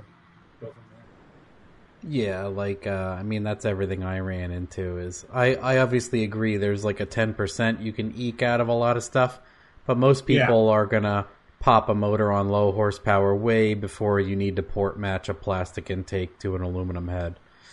yeah, yeah, yeah. Nothing that one or two pounds of boost can't fix. That's the that's the funniest thing about, especially an L S doesn't seem to care about so much. It doesn't yeah. care. It just shrugs. And then, yeah, like, you just put, throw more at it, whatever. Well, people get hung up on a boost number, right? I'm like, who cares if your car makes six hundred on fourteen or if it makes six hundred on seventeen pounds of boost? I'm like, are people going to look down on you because your shit took two more pounds of boost to make six hundred horsepower? It was probably two thousand dollars in cylinder heads why it makes more power on yeah. less boost. Yeah, like I got out trick flows on the Chevette, but I did it for like head gasket sealing. Definitely I did the same fun. on mine. I did. Yeah. I was going to do a test between a stock head and an aftermarket for fun, and then the more I thought about it, I'm like, all I'm going to do is lift these stock ones. So I got, uh, my engine builder had some badass C N C'd. Uh, they have an L S three valve set up, but then they have a cathedral port intake. Oh, yeah. And then, yeah, I was like, these weigh twice what a stock cylinder head does. And yeah. then he showed me when you look in the water passage on the very end. Yeah, you like, can see how thick it a is. A stock one has like a quarter inch probably, yeah. and this one has like three quarter inch to a full inch of deck. And that's on yeah. the skinny side by the water jacket. He was like, yeah, it can't, it will not warp as much. And that's what I learned too, because people were like talking about cylinder heads, and I'm like, just throw ten more pounds at it. And then yeah. they, uh, someone, I think it was Jarrett or somebody intelligent that I trusted, was like, uh, the aftermarket heads have like three times the deck thickness and it stops them from lifting. And I'm like, oh. Yeah. That's what no one tells you, because they probably don't know. They just want to buy fancy cylinder heads. Yeah, for sure. People I bought on... the cheapest. Yeah, like the trick flows were like the cheapest heads you could buy. And so I was like, yeah, I'll buy those. And they fit on the stock four five three. So I was like, yeah, let's do this. And I bought those, and I've been happy with it. Didn't really seem to make any difference in power, but it did work. So. Do you have interest in different forms of engines, like turbine or jet, for example? Not, not a ton. Not, not kind of.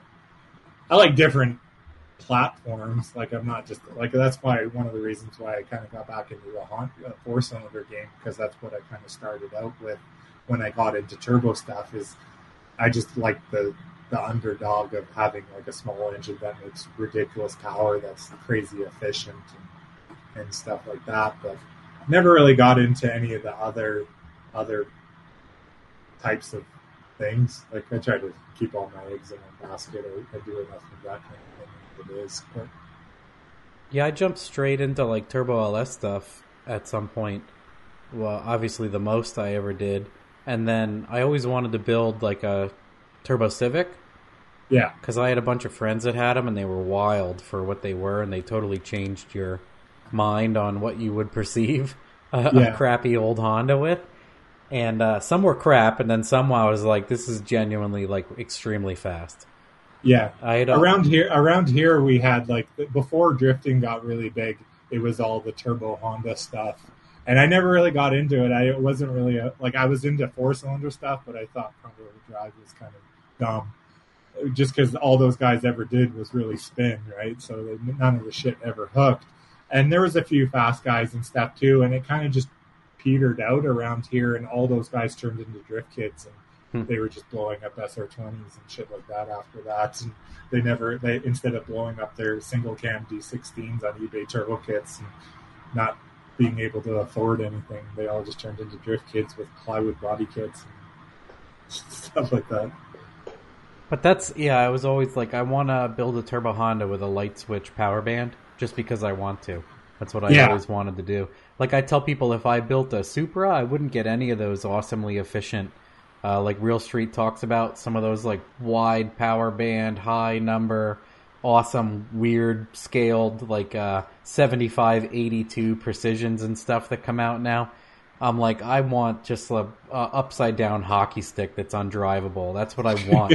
I want it yeah. to be, like, blah, and then like a wheel spin, just endless, like yeah. can't control that's, it. That's that's kind of how our my, mine and my son's all-wheel drive car is. It just comes on at about seventy-five hundred R P M, and then it's, it's like getting rear-ended by a truck. Yeah, yeah, and you're just. But the thing with the all-wheel drive is, is just it doesn't blow the tire off. It's it just actually hooks it. Flying like you're just.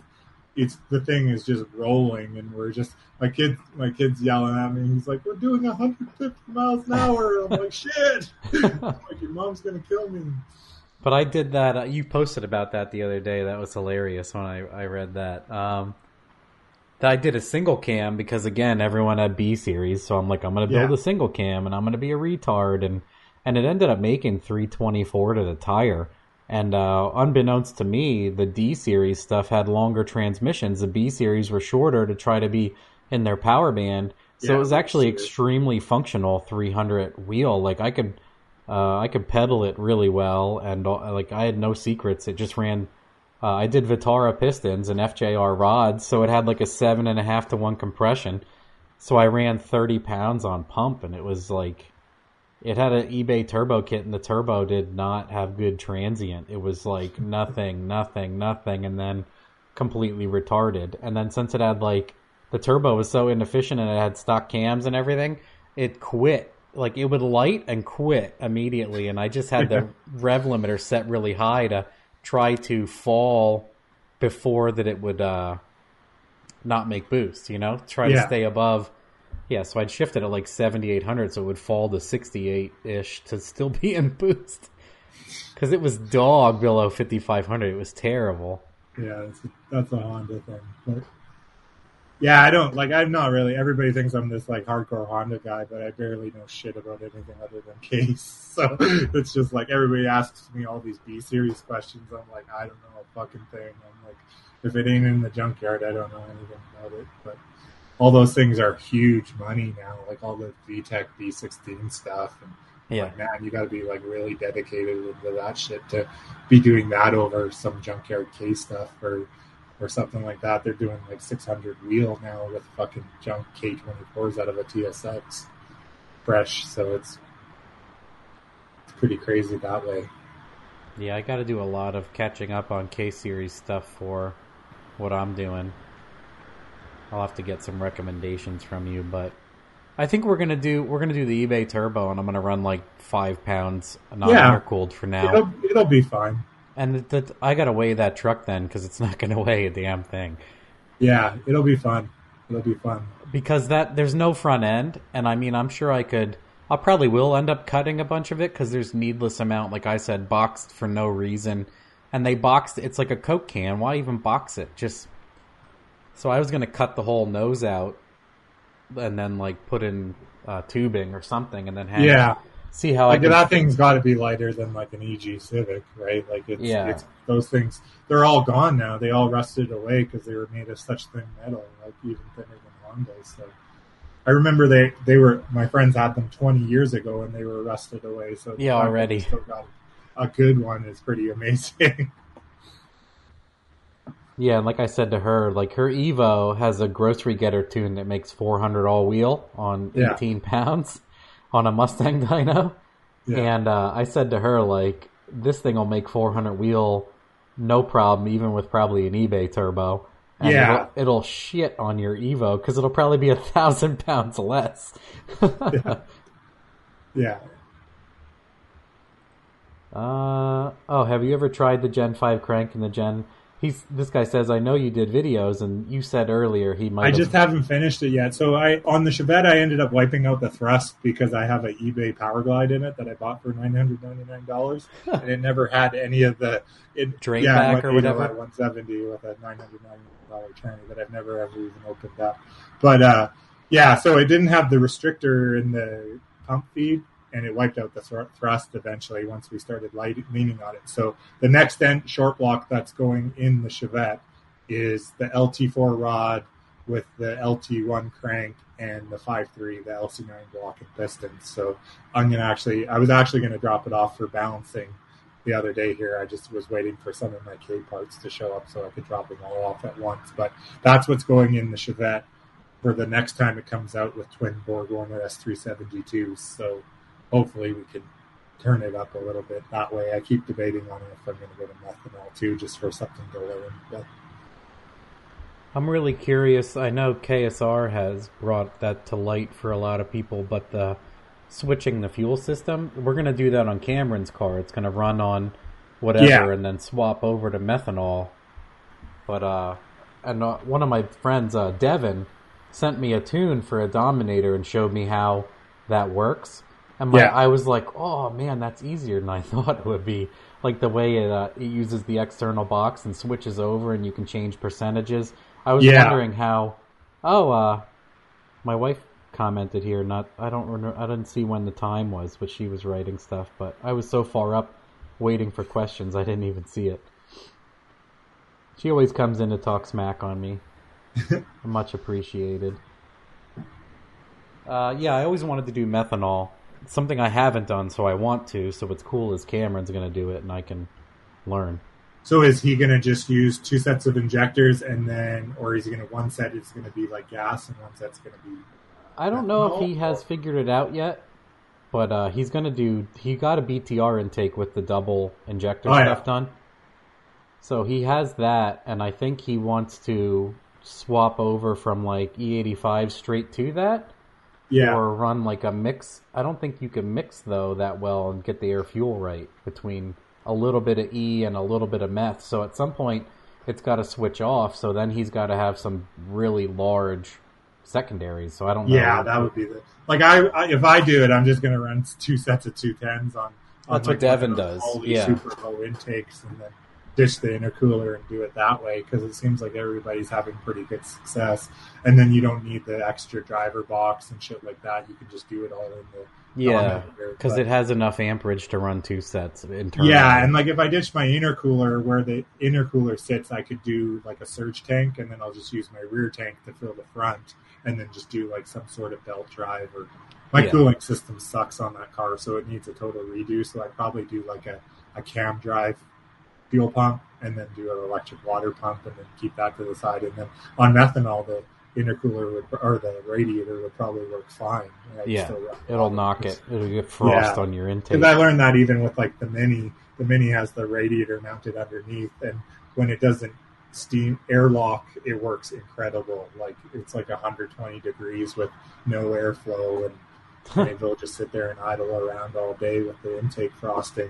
But then as soon as you start wailing on it, my cooling system needs a, a a way to get the air out of it, and I didn't have that for L S Fest. So as soon as it would airlock, the flow would stop flowing, and I would just drive it till it stopped running. What's your favorite cheap L S boost cam? I love the Summit Stage two. I've, I've probably, I have actually, I posted a picture a while ago, but I have like thirteen of them that I've used. I have, I still have thirteen leftover boxes as like kind of a souvenir of keeping track of how many I've used. Like I used to use like a lot of like when we did the trucks back in the day, we used to use the sloppy stage one. Like I've been using those before. Great we cam. Called them that, right? Like we used to buy them for a hundred bucks off of L S one Tech because everybody thought they were, that's when everything, everybody was going full retard on the cams and going like two fifty, two sixty on a stock L S one. And they're selling off these trick flow trick flow stage one cams for a hundred dollars, and I started using them, and we made like my propane truck had one, and it made incredible torque. Like it was just like seven hundred horsepower and six hundred ninety-five foot pounds of torque. And that, like when you have a heavy ass vehicle, those things, they kind of make they make the vehicle. It just rolled out so hard for such a big truck, whereas a lot of guys overcam their shit, and it, it ends up being less fun because you're not making the torque that also helps spool the turbo and all that kind of shit, right? So. Uh, well, the, this guy asked, what cam would you suggest for an N A L S three with a manual trans? That's one of those can of worm questions. What do you want to do with it? You know, is it a race car? Do you want it to idle? Do you want it to drive okay? Yeah, if so that's many. All it's going to be, are you going to do something with the future? Like, everybody says they want an L S car until they drive an L S car, like a big cam L S car, and then they realize they want a blower or a turbo, and then you want something else. Like, that you can't putz it around a parking lot unless you're doing twenty yeah. in first. It's it, it's like like how you always say with the goals, right? You you want to you want to know what your big picture is. If right now you just want a big choppy ass cam, buy that. But if you're going to turbo or blower the thing down the road, choose your cam accordingly. And then just deal with the less power that it's going to make compared to this big-ass cam that's not going to drive worth a shit. Well, this is a good question that a lot of people should probably hear again from Potato. It says, so you've hypothetically built a Don't B S Me build and you want to take it a full step or two further. What would you upgrade? You want me? I want to answer and you can answer too. Sure, you answer first. I, I would say go big on the turbo and fuel system. Because yeah. the engines are capable, it's just getting the fuel and air in there. Yeah, it's like it's kind of like the next level, right? Like you just need you just need more air and more fuel to make more power, right? So like you're gonna find the the, the what's gonna the weak links of everything else, but just to make the power, that would be the next thing. Like I love that eighty-eight one oh three that Viren makes. Like it's a I can't wait uh, to do that on someone's car. It's, that's what I've always wanted to see. Because Caesar yeah. posts up like twelve fifty rear wheel stuff with it. I'm like, man, that's the big single we've all been waiting for. Yeah, yeah. Like they, he was doing like the sixty-seven, sixty-sixes from Viren too, oh, like a couple years ago, and guys were making like thirteen hundred on them. I can't wait. Mine has sixty-seven, sixty-two billet dual ball bearing mirrors, so I can't wait to have like a light switch eleven or thirteen hundred. Yeah, for sure. Yeah, and he was like they like Caesar does all those those uh, O B S Chef trucks and stuff, yep. and they were running like eights on those B S turbos. All those Mexican dudes love those trucks. Yeah, and it's just crazy. But that eighty-eight one oh three, like power per dollar, that that would be the, like for the next up from like an S four seventy-five. That would be what I would do. Yeah, like, I try that, to tell people too: go big, go real yeah. big right away, because everything yeah. else is a waste. yeah, you're pretty much going to have to do that. You're going to have to make sure you have enough fuel system to max out a set of two tens on like fifty-eight P S I. Mm-hmm. And then you're going to have to make sure you have some sort of intercooler set up that's not going to be the res- restriction at that power level, because your typical twelve by twenty-four by four standard Veer and intercooler or whoever else sells them isn't going to get you to yeah, that you need like a six without, inch on the whole front. Yeah, of the car. Like a six inch or or a legit Garrett, like the Garrett cores. I've been looking at it because I'm going to probably put one on my Civic. They've gotten ridiculously cheaper. Hmm. Like they're they're the big thing is is like even if it's a like especially if you're running on E eighty-five. Even if you have a shitty intercooler, you don't want it to be a restriction. Like, even if it can't yeah. knock the heat down, you run a, like a, a bigger vertical flow intercooler that, that has twice the area for the heat hot side to go through. It's not going to knock your, you might still have one hundred fifty degree I A Ts, but uh, E eighty-five doesn't really give a shit about that. But you're not having a ten P S I pressure drop across the intercooler to, to restrict the air going from hot to cold, right? Like it's just going to go through. It's not going to cool. So that's like a worst case scenario. But like a lot of the newer intercooler, like that on three six inch, it's not going to really offer great cooling in the rear part of the, the thickness of the intercooler. I've learned a lot about intercoolers because that's what I was watching on YouTube, right? Like you want your biggest. You're better off with a twice the surface area and half the thickness than you are with twice the thickness and half the surface. I've learned that about air to waters with a bunch of cars, especially... Yeah, because most of the cooling happens in the first, like your first three inches of thickness and your first, say, twenty inches of intercooler, right? Like the last four, like on a twenty-four inch core, the last four inches is already pretty much as cold as it's going to get. It's not going to keep cooling it, right? And the stuff, like the air that's going through the last thick three inches of the intercooler isn't getting fuck all for like cold air. It's already been heated up by the air coming through it, right? So yeah, that's uh for this car, since oh you saw the intercooler, you already saw yeah it. yeah um, we talked about that before, how you're going to try to keep everything totally separate. Segmented. And then what I also noticed is that intercooler is so damn heavy. And yeah. then I asked a bunch of people and they're like, yeah, a better intercooler, there's more, it weighs way more. And I'm yeah, like, because there's more fin density, right? So. I'm like, what is in this? Concrete? Holy shit, this is heavy. I'm like, yeah. is that bad or good? And a couple of my friends were like, it's really good. I'm like, it weighs more than my kid. Yeah. This intercooler. I'm so used yeah. to having the ones like uh, yeah. the standard cheap one that the you can just foil, like throw right? it. Yeah, like the fins are made out of tin foil if you touch them. Yeah, and they ting, like they sound like, uh, you know, empty. Yeah. And then this one is like thud when I put it on the ground.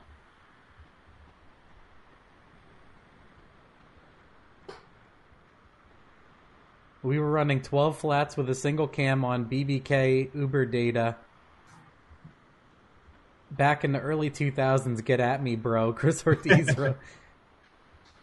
What's a B B K A? Uber data. What's that? Oh man, Uber data. Like there was so many, so many chips for Hondas back in the day. Like I didn't, I didn't mess with any of them, but. I don't even mess with, like, I didn't even buy K-Pro for my car. I just went straight to a Haltech because I was like, I would there's too. no way I'm fucking with that shit. Like, E C U Master is actually interested in, because I've, I've commented on a lot of their videos, and recently they're like, hey, we like what you do. We're building a Don't B S Me Volvo, actually. And I'm like, oh, wow, really? You know who I am? And then I saw yeah. the... They they figured out the trigger pattern for the K. That's the biggest thing. It's got like a super weird trigger pattern. So it's like a four plus one or a twelve plus one on the crank and then a four plus one on the intake cam and then a four tooth on the and on the exhaust cam. But then it uses the compares the exhaust cam to the intake cam for the V V T. So like a lot of E C Us can't do it, right? That's the thing. I saw that. So that's why I uh, I just hit them up and I was like, hey, I know you guys have plug-and-play K stuff. You can say no. You can, don't even have to answer this, but I'd like to use your E C U before I... That's what I do anymore, because what I notice is I do stuff, and then people are like, oh, we would have done something with you. So yeah. as much as it's weird for me to ask people, I know that they would like to, ultimately. So I ask them, and they're like, yeah, yeah, we'd like to work with you. So I'm like, oh, cool, because they have a plug-and-play and a base solution and everything for a K. They yeah. actually, I don't think they they don't sell a plug and play harness, but if I get, like, you can buy a cleaned up K series harness I've seen for like two hundred forty bucks. Yeah, they make like a Chinese tucked harness. And then called. They make uh, uh, E C U Master sells adapters for a lot of cars because my friend, I've tuned a V R six with it with ethanol and a turbo, and I'd never touched it before. The guy already had it running. And then another one of my friends has an R thirty-two Skyline, and they have a patch harness for that. And then what's cool is the patch harness has extra leads for like ethanol, fuel pressure, like a bunch of stuff. So that's what's nice yeah. also is they already have the leads pinned for extras. And then uh, so I tuned both of those, and I'm like, I'd never even touched it. And I'm like, I was able to pick it up right away. And I'm like, this is pretty nice. And uh, they have some features like live data log graphs while you're in the tune. Yeah. And yeah, you don't have I tuned, to... I tuned a two J. They actually make a plug-and-play two J Z three fifty Z harness that, like, everything works. Like, the dash works and everything. Yeah, they make really and, cool... Yeah, I tuned that, and I, I got I wrapped my head around the software pretty quick. It's it's not like all colorful, like it's pretty pretty like monotone, but it does what it's supposed to do. It's intuitive and highly functional, in my opinion, yeah. which is a yeah. lot of people can't even get that across. Yeah, and then it's there's a guy work. actually. It's Motion Auto T V. He has a all-wheel drive Civic, and he runs it on E C U Master. I saw him, he and then like he also, the he built like a turbo trailblazer he had a ton of issues yeah. with, and they sponsored him for that too. Yeah. And then he was able to do like all the good stuff with that also. So I was interested in them. And then when I heard they actually give a shit about me and what I do, I was like, oh, I should, I should hit these people up. Cause instead of wiring some garbage to it or trying to get Honda or something, I'm like, I should just do that. And then the harness is kind of beat up from the accident this Element was in. Yeah. So I was thinking about buying like the really cleaned up China one and then using their adapter just for fun. Yeah, well, you might as well because that'll save you so much time. And you're not. I was like, oh, I'll probably build a custom harness. And then I was looking at everything when I was stripping down the motor. And I'm like, a bunch of my connectors are broken and everything. I'm yeah. like, I'm probably not going to do this now. yeah. I'll probably... Yeah, for, for two hundred thirty-five dollars. That's what I looked harness. up, and I was like, a tucked harness is two hundred fifty dollars, so what yeah. the hell am I... And that eliminates all the stuff that I'd have to cut down, and then it has the stock connectors, which the patch harness connects to. Yeah. I'm like, yeah. I'm really doing myself a disservice if I don't buy all of that. Yeah, like, they weren't that cheap before. I don't know what happened. I think it's a lot... A lot of it happened even same with, like, the stock L S harnesses. Yep. Like, you can get one of those for, like, one hundred fifty bucks now. It's not even worth your time. But uh, they used to be like five hundred bucks, like when I was building my car, and I was still contemplating it because, like, who really wants to use a, a twenty, thirty-year-old harness for doing something yeah, like that? Yeah, this was beat and dirty, and a lot of the connectors, yeah. I'm like, uh, I don't want to do this. Yeah, and, like, even my Haltech, like, my Haltech has, like, a it's an Elite fifteen hundred and all-wheel drive car, and it has, like, the patch harness, but it's a little more focused, where I, I actually had to separate the wires that I wanted to use for other things, because on the fifteen hundred they pretty much had everything delegated except for like four or five inputs, and I was like, well, I don't need an idle motor on this thing, and I don't need this, and I don't need evac oh, because so they make pull it like some totally stuff back. Yeah, so they make it totally emissions legal for like evap solar, because Australia is really bad with that. Yeah, so. So they, I ended up just reconfiguring all that shit for the stuff that I actually wanted, like boost control and launch control and two-step and all this kind of stuff. So I just ended up separating it and just putting a Deutsch connector on it and running the wires to whatever I needed it to. So awesome. This says, uh, what car would you like to see Matt build next, and what style build? Oh, I'm pretty stoked about the, the Rabbit truck. Yep. That, I think like, that'll that be cool. We, we've been talking about a couple different things on it, but but it's it's it's definitely going to be cool. I, I, I love, like, I jumped into the K stuff as soon as I figured out that it was pretty much the L S stuff of the Honda world, because you can really push the stock shit really far, or you can do a built motor and do everything that way. But, like, if you guys watch, there's a channel called Humble Performance. They're in Oklahoma. They push the stock K twenty-fours out of the T S X to, like, six hundred on a dyno jet. Wow. And then they go and run, like, they're still front-wheel drive Honda, so they run ten oh at like one forty or whatever. But yeah. it, I think they've got one into the nines now. And it's just, there's one guy uh, that I follow. He's from like southern Florida. He has an all-wheel drive E G Civic, and he just went eights on a stock K twenty-four. Wow. So it's like totally the same ball game of of stuff. The only difference is, is like, it's the same as the L S stuff. The tra- tra- manual transmissions are made out of glass, right? So yeah. once you get over the five, six hundred horsepower range, you start shredding gears and doing that kind of stuff. And, but that's what I just figured. Hers with like four hundred will be wild. Yeah, and it'll live forever, right? Like that's yeah. the thing. It's like even if you pop it, you go buy a J D M K twenty-four from one of the the J D M people, and it's got the three low.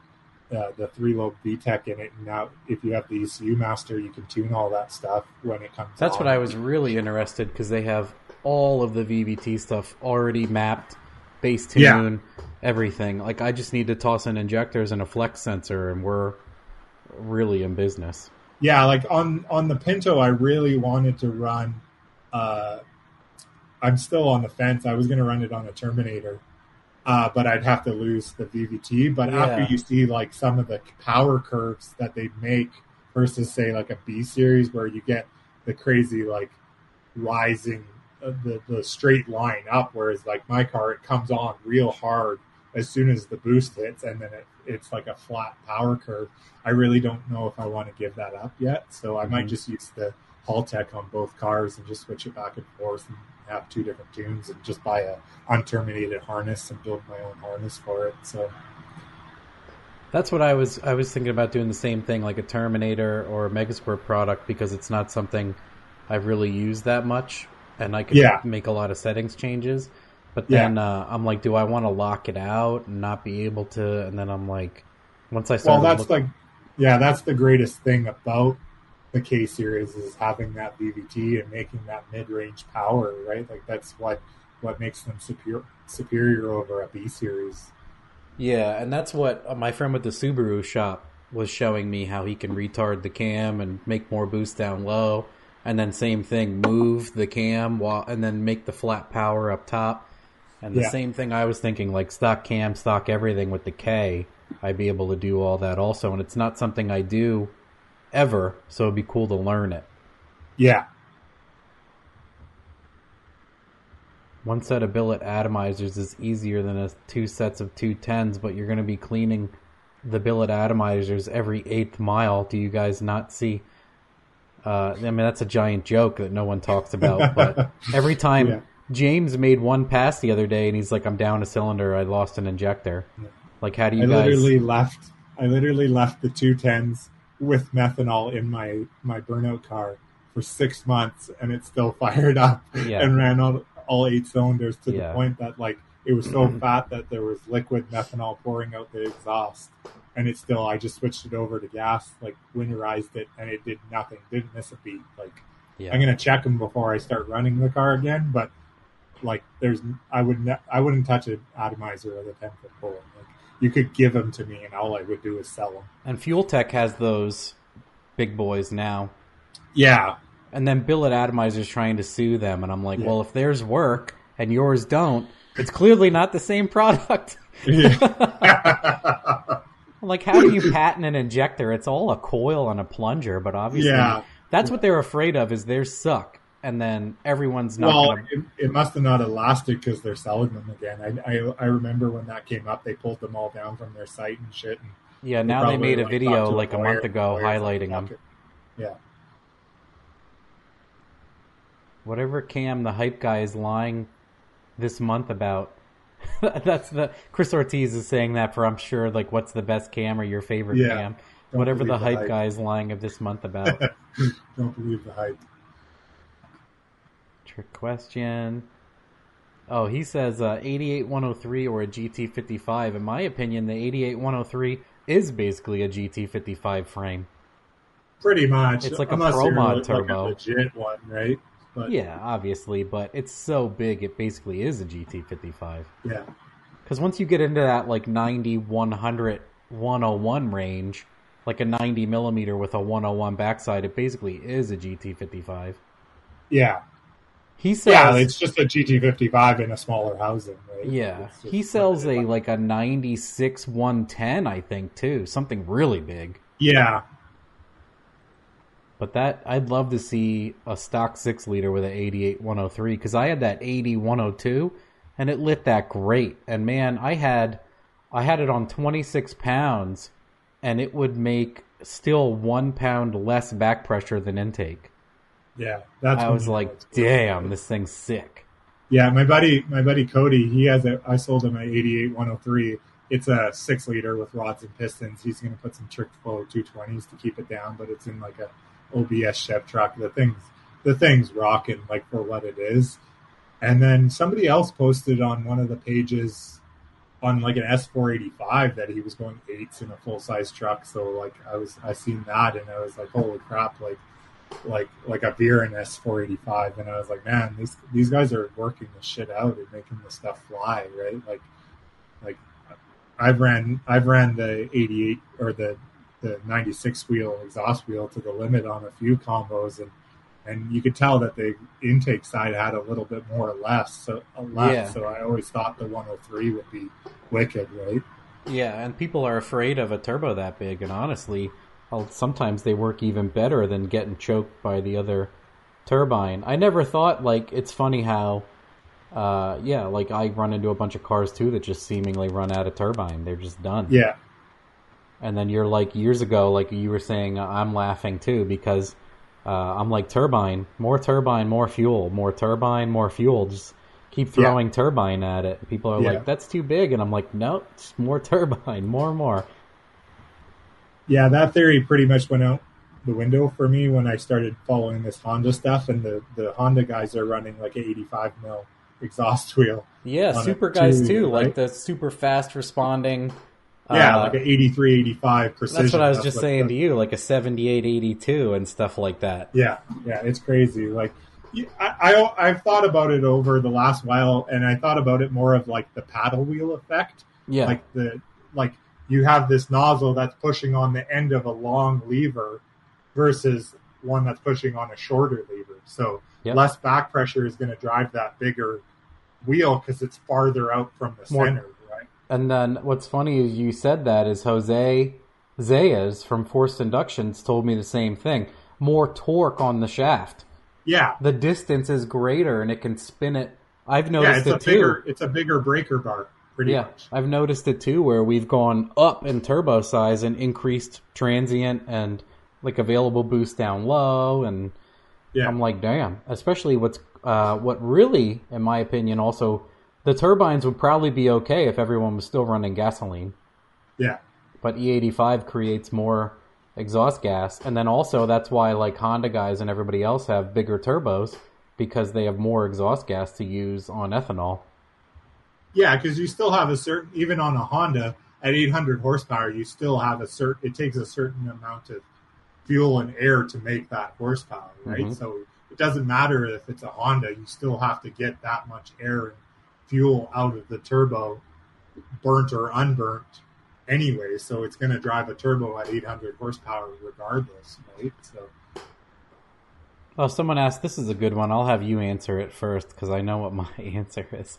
The power limit of E eighty-five before it'll stop making power. Actually, that's kind of a can of worms, but before it'll stop making power. Depends on how efficient the combo is, right? I yeah, like. I thought it was just going to be power limit of E eighty-five, and then I read that, and I'm like, well, that's it's always turbine limited, in my opinion.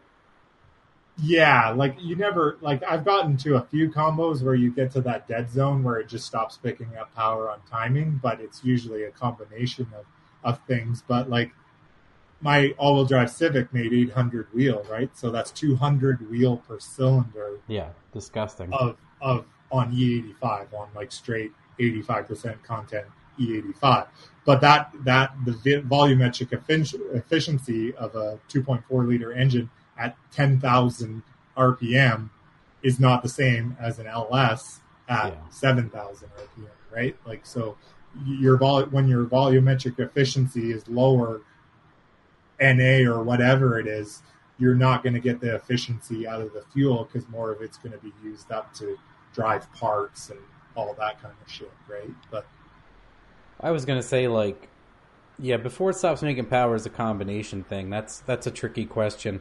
But power limit of E eighty-five is just astronomical. My dyno will read fifteen hundred horsepower, and I probably yeah. have six cars that I have pinned that on with pump E in like the fifty-eight percent range. Yeah. So it's in that same kind of ballpark of two hundred, one say one fifty to two hundred horsepower per cylinder kind of thing. Like you're thinking somewhere around there. But but what's the limit? Like either you usually run out of something else. You either run yeah. out of turbine, you run out of fuel system, you run out of whatever, right? But, Uh, Humble's two blocks from me. Nice tiny shop. Humble knows Hondas. Yeah, there's Alex seems like an okay dude. I started watching that channel when I first started getting into Hondas. They were doing budget stuff, and I was all about that. But Honda guys are big on name brand stuff, which I don't really click with because, like, I won't even buy a, a shirt with a Precision logo on it, let alone an actual Precision turbo. Like, I'm a, the fanciest I get is Borg Warner stuff and, and stuff like that, but there's no way I'm buying a four thousand dollars turbo for my Honda, no matter what it is, and just to have it blow up on me. The eighty-five will go to the moon. Yeah, I mean, what I always like to do, I guess it depends on the combo also. This is why I don't see it on turbo L S builds. But I always keep going back to that. People talk about Ignite E ninety-eight and stuff like that. Yeah, like the race. And they're like, it's way better than pump. I think I think part of it's a marketing scheme because E eighty-five is pump race gas. But then race gas companies are like, oh, what do we do? Well, they mix race gas and E eighty-five and charge you ten dollars a gallon. And people yeah. are like, wow, what blah. And I'm like, the whole point of this fuel was to not be ten dollars a gallon, kids. And then uh, yeah. I'm like... The I have reached out to a bunch of people where I want to do like a pump ethanol, and I'll even water it to like fifty flat, and then I want to tune a car where it has diminishing gains, like wherever, like I'll do a bunch of pulls in a five degree window and show where it is, and then I would like to completely drain the fuel system dry and put in Ignite E ninety-eight and then see if it's any better at all other than using more of my fuel system. Yeah, well, also you got to be at the limit of something to actually see the benefits of it. Right? And that's what you were talking about. I understand if it's a bunch of import guys like Jay from Real Street, I asked him the same question. And since they're making like three hundred horsepower per cylinder, yeah. it makes sense. But your yeah. average human being in a Subaru yeah. and a Turbo L S is absolutely never going to need Ignite E ninety-eight. Yeah. I, we we used to be big on race gas because we just got E eighty-five here like fairly recently because one of the local stations caters to like a lot of fancy cars that they're like the Audi guys and Lambo guys are getting into E eighty-five too, and so this little mom and pop gas station started bringing it in. But I straight up told people I was running E ninety-eight before that from the from the barrel, and I told people like straight up versus what a, a drum of C sixteen costs now. You can buy a set of two tens from Viren, upgrade your fuel system, and buy a forty-five gallon drum of E for the same price as one drum of C sixteen. Yeah. Right? Like, it's just ridiculous. Like, I'd be willing to take a ten percent hit. Most of the time, you don't because you're not pushed to the limit, but I'd be willing to take a ten percent hit on horsepower just to save that money, where you never have to drain it. You just drive around on the shit because it's here we pay at like a dollar thirty a liter, which is like what's that? Probably like four bucks a gallon somewhere. Oh, wow. Around there. It's crazy expensive. It's whatever you guys are paying. Like we pay the same for eighty-seven as we do for E, so it's whatever that is. What's crazy is in our area, it's a dollar cheaper a gallon to go from eighty-seven to E. Yeah, and it's like, like if it was like dollars cheaper than ninety-three. It, right? But this guy gets it specifically brought in. It's eighty-five, like it's true E eighty-five. It uh, tests eighty or better all the time. So I'm willing like to pay it. It's still ridiculously cheaper than race gas. Yeah. Yeah, this is a good one. You do. I barely do any twins, so that's what's interesting to me about doing so much on my Mustang. It says, can we touch on twins? I would love some advice. So I guess like summarize. Like if you, I always say to people, twins are good if you want more power than a single. And then at some point, a single turbo gets so large you can't physically fit it or the downpipe unless it's a race car out the hood. So twins are functionally, physically easier sometimes. When I used to do a lot of uh, L S swaps and turbo L S swaps, the big thing was that most most people did it aesthetically, right? Like they wanted the twins because they wanted the somewhat symmetrical yeah, aspect to it and the look to it and stuff like that. And a lot of the time you can get a pretty, like, one driving one half of a six liter driving like a sixty-two sixty-two is going to spool fairly decent, and you're not going to have the lag like you would probably have with like an eighty-eight one oh three or something like that. So guys wanted like a little more peppy of a turbo, right? Turbo setup. So yeah. That's the main thing. Like really, only, I, most of the time I would try to talk people out of it and just do a single, but eventually you get to a really big single. If you're not class limited, that it, it gets clunky and it's hard to fit in the engine compartment and stuff like that too. So. Oh, this I agree with that. This guy says they say the little E eighty-five glass tester is not an accurate way to test. I mean, people are buying eighteen dollars ones like like screen printed off eBay, and then also uh, it's funny, people will trust a sight glass that reads higher than electronics that run the car. Yeah, and they're like, well, the, this plastic thing off eBay says this, and then my G M content sensor installed in five million vehicles that make them run reliably uh, must be incorrect. Uh, but I also say to people, like, a sight class can't tell you about, like, detergent and other additives. So yeah. A lot of times uh, an ethanol content sensor is roughly ten percent lower than what you would see in a shake class. Yeah. But then also the big thing there is if your fuel trims are good on zero, twenty-five, seventy-five, then the math is perfect. If your fuel trims are off significantly, then, you know, and you have to work on your scale. Because I, yeah. uh, from what I see, with like a whole different bunch of brand injectors and a Continental sensor and Holley's scale, which is what I always use, I'll dyno a car on pump and then dump in ten, fifteen gallons of E and dyno it, and the trims are so close, all the math has to be perfect. Yeah, for sure. We had a problem earlier this summer where uh, they must have got some water in our E eighty-five tank or something, because it was making everybody's everybody who wasn't on flex didn't notice a damn thing, yeah. But everybody who was on flex, their sensor was failing, pegging like her. It would just freak out, and then guys would drain it out, put straight pump gas in it, and it would come back, and it would just be fine. Huh. And then they'd try putting the fuel in again, and it would freak out. I'm like, well. Most of the hardcore guys are just E eighty-five all the time, but a lot of the guys with like the gauges, like the display gauges and the G Ms with the flex fuel, they were freaking out about it and they were all concerned. And at the time I was just wailing on my car on the dyno making eight hundred horsepower. And I'm like, don't worry about it. It's fine. I'm like, it's good. It's good. It's good. It's like, I'm like from, from that aspect. And they're like, well, check it with the sensor or check it with the, the, the tube. And I'm like, well, if it's got water in it, you're not going to see it. You're adding water into it to figure out. So how are you going to tell if it's one percent off if there's one percent water mixed in with the eighty percent E eighty-five? And nobody, well, some people could wrap their head around it, but not everybody. Yeah. And then also I've heard if you put a content sensor in one hundred percent water, it reads one hundred percent alcohol because it's a continuity tester. Yeah. Also, it, it, it reads continuity and it estimates the alcohol, but I would say that It it doesn't really estimate it. It it knows. Yeah. It, yeah. It's it's always, like I said, the math would not be good at all if it wasn't one hundred percent accurate. So yeah, for sure. Well, the big thing is also is with people who run E eighty-fives is what do you have your fail set at? Do you have it set at eighty-five percent or do you have it set at one hundred percent gas? Yeah, exactly. Like where the sensor fails. Because like if you're on E, because most of the people who go on E, don't go back to pump gas. It's just there, like we talked about, a safety net. Yeah. Well, they don't go back to pump gas unless they, they get caught at a gas station where they Yeah, that's what I mean, for safety, yeah. Like just to yeah. put garbage in it to get home.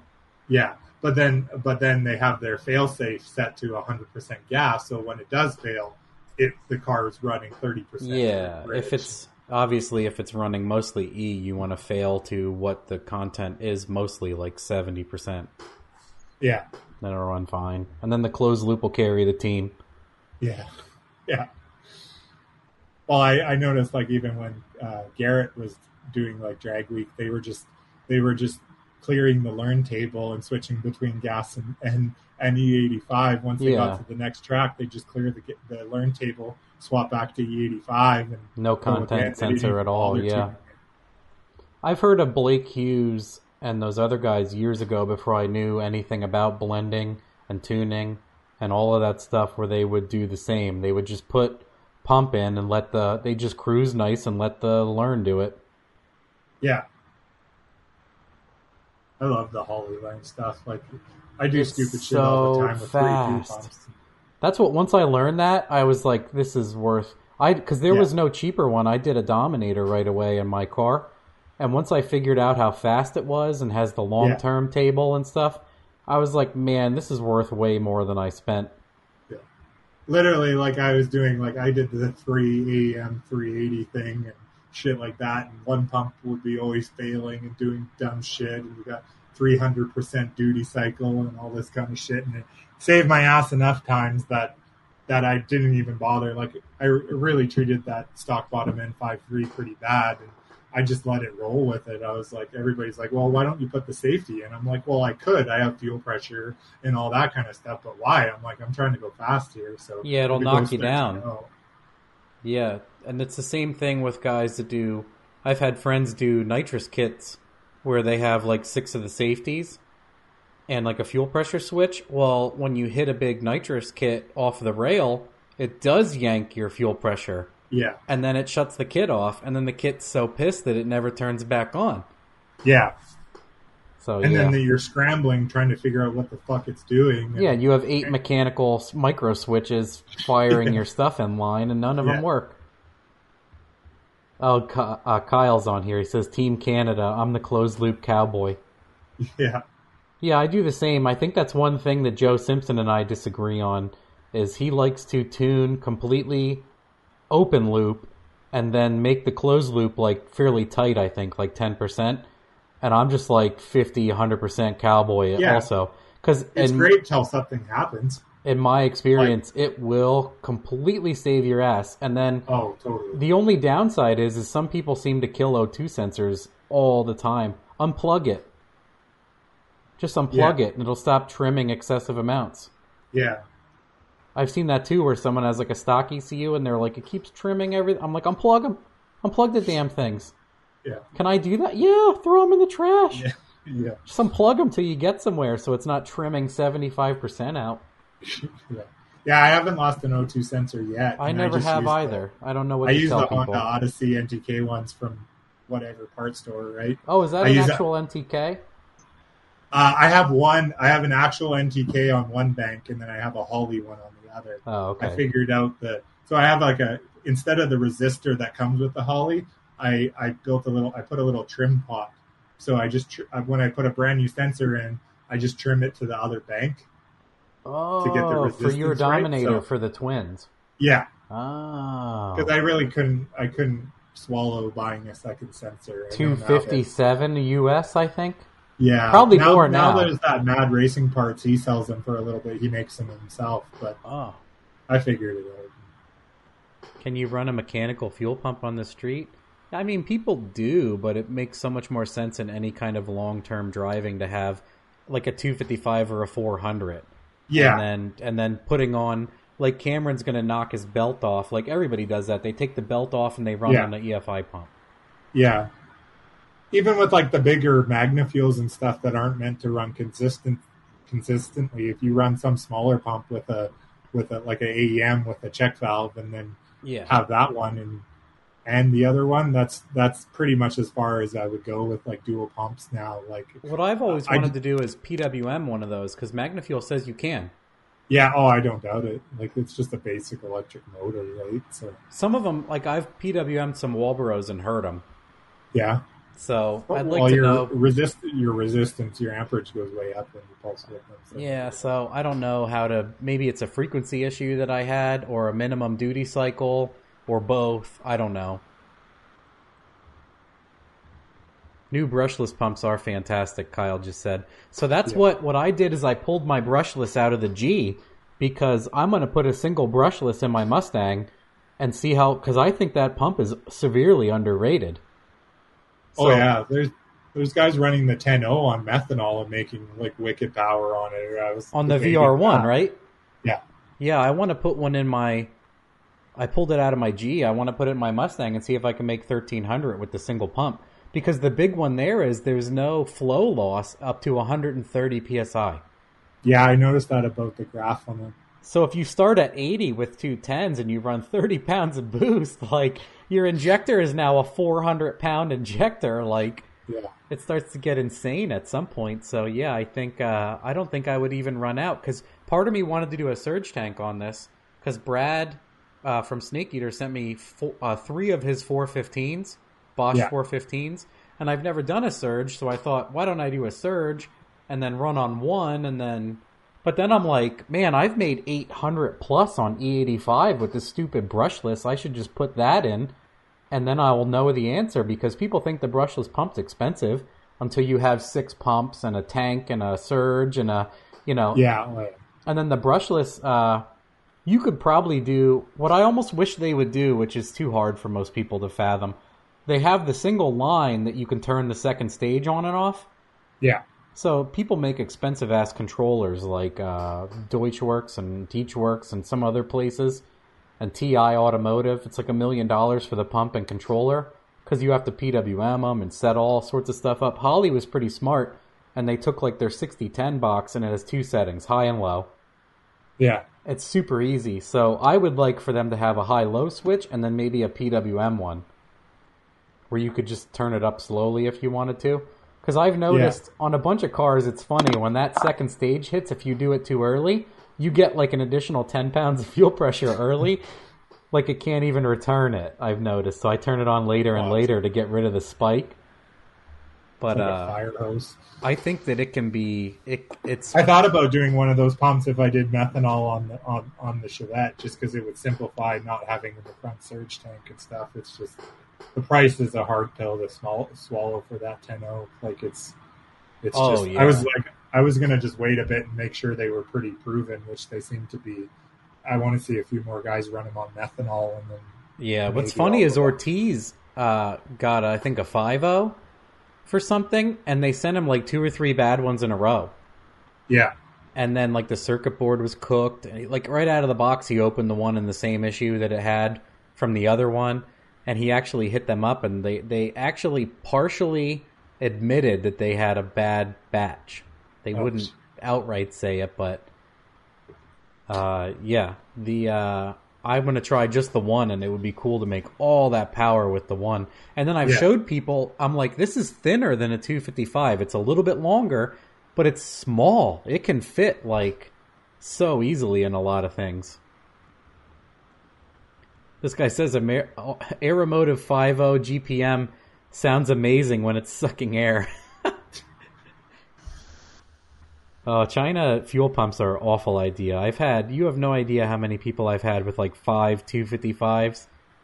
What a joke. Like, just, the it V R. Seemed like a great idea. It seemed like a great idea in the beginning, and then you, you realize you're just like juggling. They're like, things. oh, they're only fifty dollars a piece. I'm like, how did you even get that many in there? Yeah, and then I'm like, Even, a, a two a four fifty is a hundred bucks. A real four fifty is a hundred dollars. The new A, I'm not a huge fan of the new A E M inlines like the oh four fours. Like nope. their quality has definitely gone down down all of them since the we Bosch, first started. Six years ago, they were bad. So yeah, like not it's any just better. Net, when they switched the, from calling them three eighties to four hundreds, I yeah. swear they switched whoever was making them. Yep. And then they've just kind of gone downhill. Now Holley owns them, so can't talk too much trash. Yeah, the uh, but the brushless is only like four hundred eighty bucks. Yeah. And if you, I mean, I think it'll outflow a forty-three oh three, so consider that. Yeah. I mean, it's a little bit more for the Holley one, but it's tiny, and it's in-tank, and it's quiet, and it's adjustable, built-in adjustable speed. Anyway, yeah, I would have never considered to even talk about one of those until uh, they sent me one to use, and I'm like, holy shit, this is amazing. And it is cheaper than multiple pumps, and it is easier than doing hanging six pumps in a thing and wiring it. And, and relatively, yeah. the gauge of the wires are small, and I mean, everything. Then at least when you're having problems, if you do end up having problems, you only have to diagnose one pump. Also, one pump. Like it, right? You're not not that I usually have issues with two or three four fifties, but I think these will outrun all of that with less current flow. And And then four fifties nose over above sixty, seventy-five pounds. Yeah, they're not a high-pressure deal. So that's what someone was asking earlier, I think, but they were asking about fuel pressure. But a lot... in-tank pumps are incredible, but uh, if you're you cannot go high pressure. They nose on fuel flow very fast at high pressures. Yeah. That's why on my... Uh, even on my truck, I had two tens and three four fifties. I set the uh, base pressure to thirty pounds, and it still ran fine because I thought I might run thirty, and then I'd be at sixty where they start nosing. Yeah, the biggest thing I've known learned with multiple pumps, it's kind of like twin turbos. It's like you get one pump, it's four hundred liters. Putting two pumps isn't eight hundred liters. Nope. You get like another half, yeah. And then you add a third pump, and it's another quarter of that. Like, you're not doubling the fuel flow every pump because every pump has to fight the fuel pressure of the other pump, right? So you're not doubling your fuel flow. So if you got one pump that's eight hundred liters per hour and you got one two pumps that's four hundred each, the eight hundred is going to be leaps and bounds above two four hundred liter per hour pumps, yeah. Right? Like, because they're all trying to fight through the same hole, right? So it's the same as having two turbos supplying twenty pounds of boost into one pipe.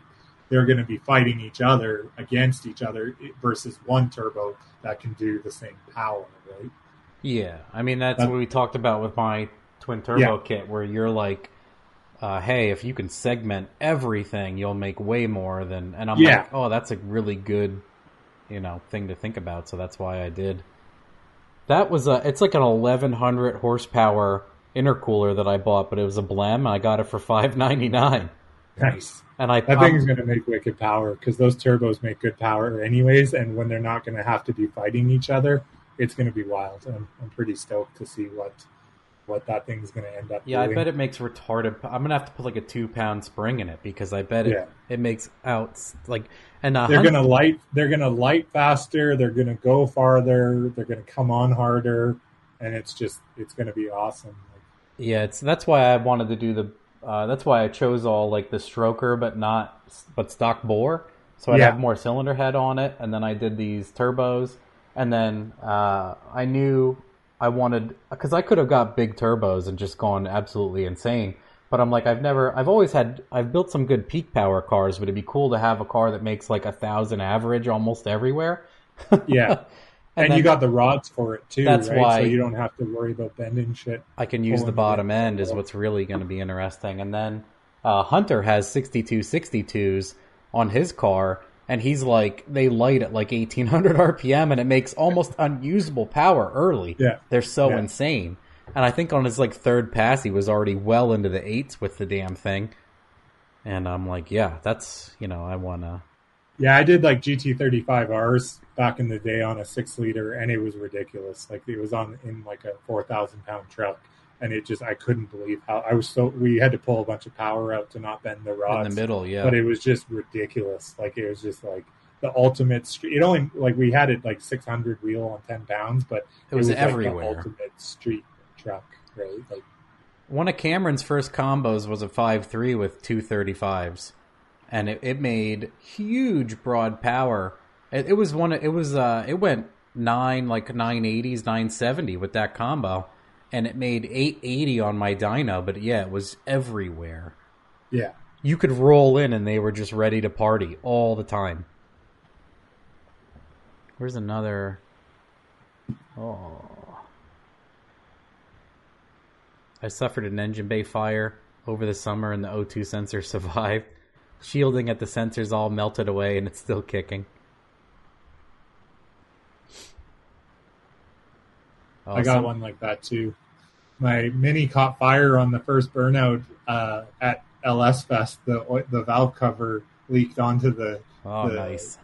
onto the, the O two sensor and caught the plug. So that is like a permanent, I have like a Haltech methanol wideband in that car. Not that I have time to look at it, but the plug is just one piece where it connects together. It's all just one little ball. It so. still works though, right? Oh yeah. That's funny. I, I put a valve cover gasket in it, but we never bothered with the O two sensor. Yeah, it runs, so who cares? Yeah. Oh, someone says, people ask this all the time, no more Megasquirt love. It's just now that the the one thousand dollars Terminator exists. For L S stuff, I, I say no. The great thing about microsquirts and megasquirts is like you can run anything on them. So yeah, like, of course. If you're a if, tinkerer if, and you need something that no one else supports, absolutely. Yeah. And I do it. I still put them on stuff. Like I did a Honda Grom with a micro six years ago or something. Yeah. And you can't put a Holley on a Grom. Like no. You cannot. And then like custom all you tri- need is a thirty-six dash one wheel, and you can run anything on WaveSpark and, and Batchfire on a microskirt for four hundred dollars. Like I mean, you can attach the trigger wheel, you're set. Yeah. My Grom had like a stock V R sensor that I was able to just easily hook up. And then I didn't want to do a complex like a B I P three seventy-three for my stock coil, uh, whatever dummy coil it had. Yeah. A C D box or whatever you want, a C D coil. Yeah. So I put an L S coil on the stupid thing. I had one laying around, and then uh, I noticed that like fifty-eight hundred, it would go over voltage and lose sync, so I put like a ten K on it, and then, yeah, I enabled like... I did dumb stuff with it, like I did a clutch in to do a two-step, so you could do wide-open shifting also, and launch it, and yeah, you could do... I mean, just a three hundred dollars micro for that stuff is it's incredible. It's a science project. That's what I always tell people. I'm like... If, if you if, like to if mess you around... If you want to make something run... that wasn't supposed to run on that thing, it's great. But if you're trying to make big power, I struggled for two years with my Chevette with the the the, the M S three that I had on it, and then I never figured out what it was, and I just switched to a Holley and picked up ten miles an hour and such. Never again, right? Yeah, and then I uh it's it's just drop in, and then the closed loop fuel, getting the car to run and getting decent fueling is ninety percent of D I Y people's issues, in my opinion. Yeah.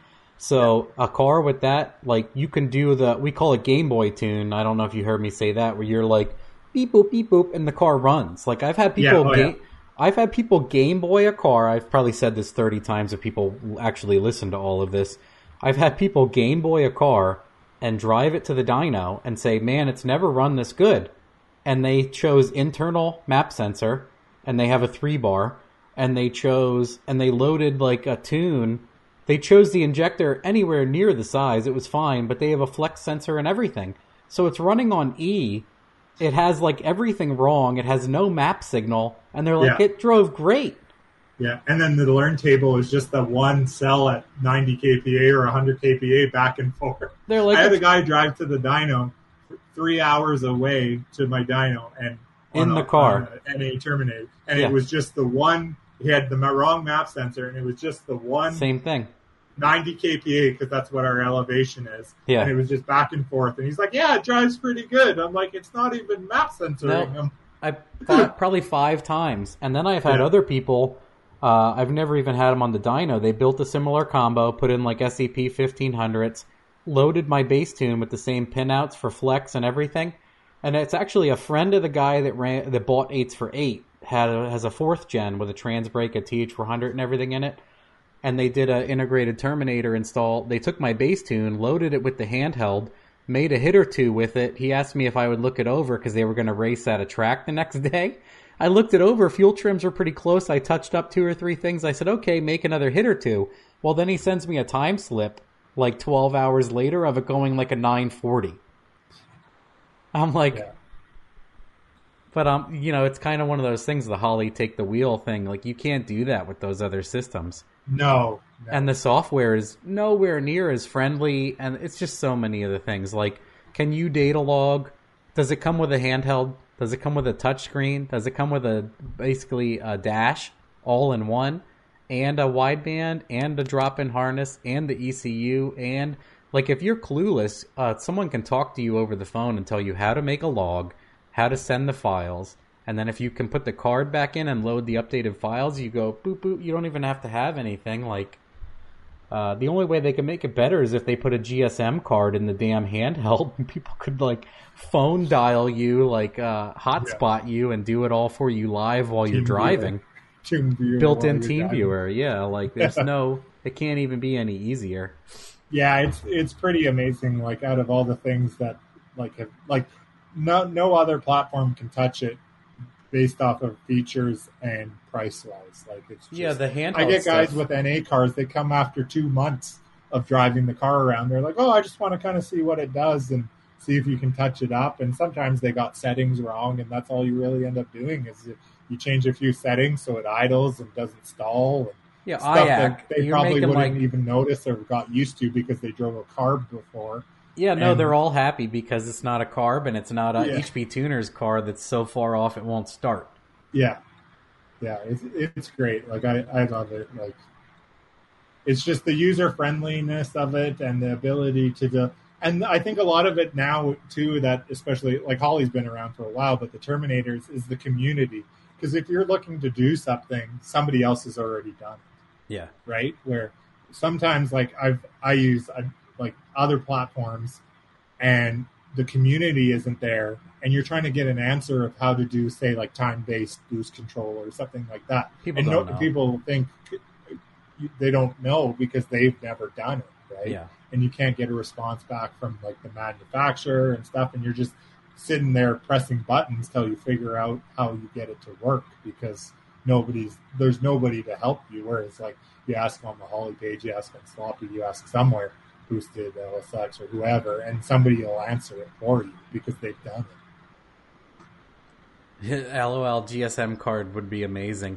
Yeah, the, maybe they should do that next. But I mean, the system is so good if you don't lie to it. It's it's really good. The uh, the other thing too is if you go on an event, eighty uh, percent of the people have Holly or more.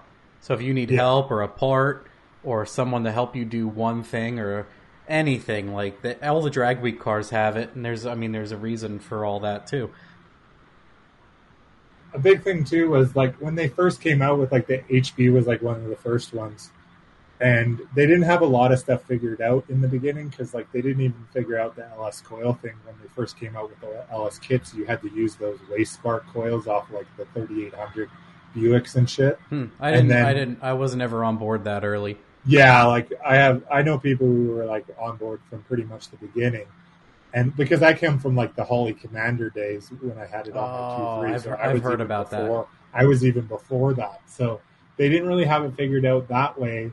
And then the other thing was is everything was proprietary, right? Like you couldn't use some random fuel pressure sensor or some random. You had to kind of buy everything from Holly for everything to work. Yeah, single scaling. Yeah, they didn't have drop-downs for everything like they do now. So they've kind of realized they're making the money off the E C U. We can give out a little bit more information. Like it used to be you had to have Holly injectors and Holly coils and Holly this and Holly that. And that's when it was like, it's, it's still not the cheapest, but it's the most user-friendly now that you can still figure things out and use oil pressure sensors from Low Dollar or whoever, right? But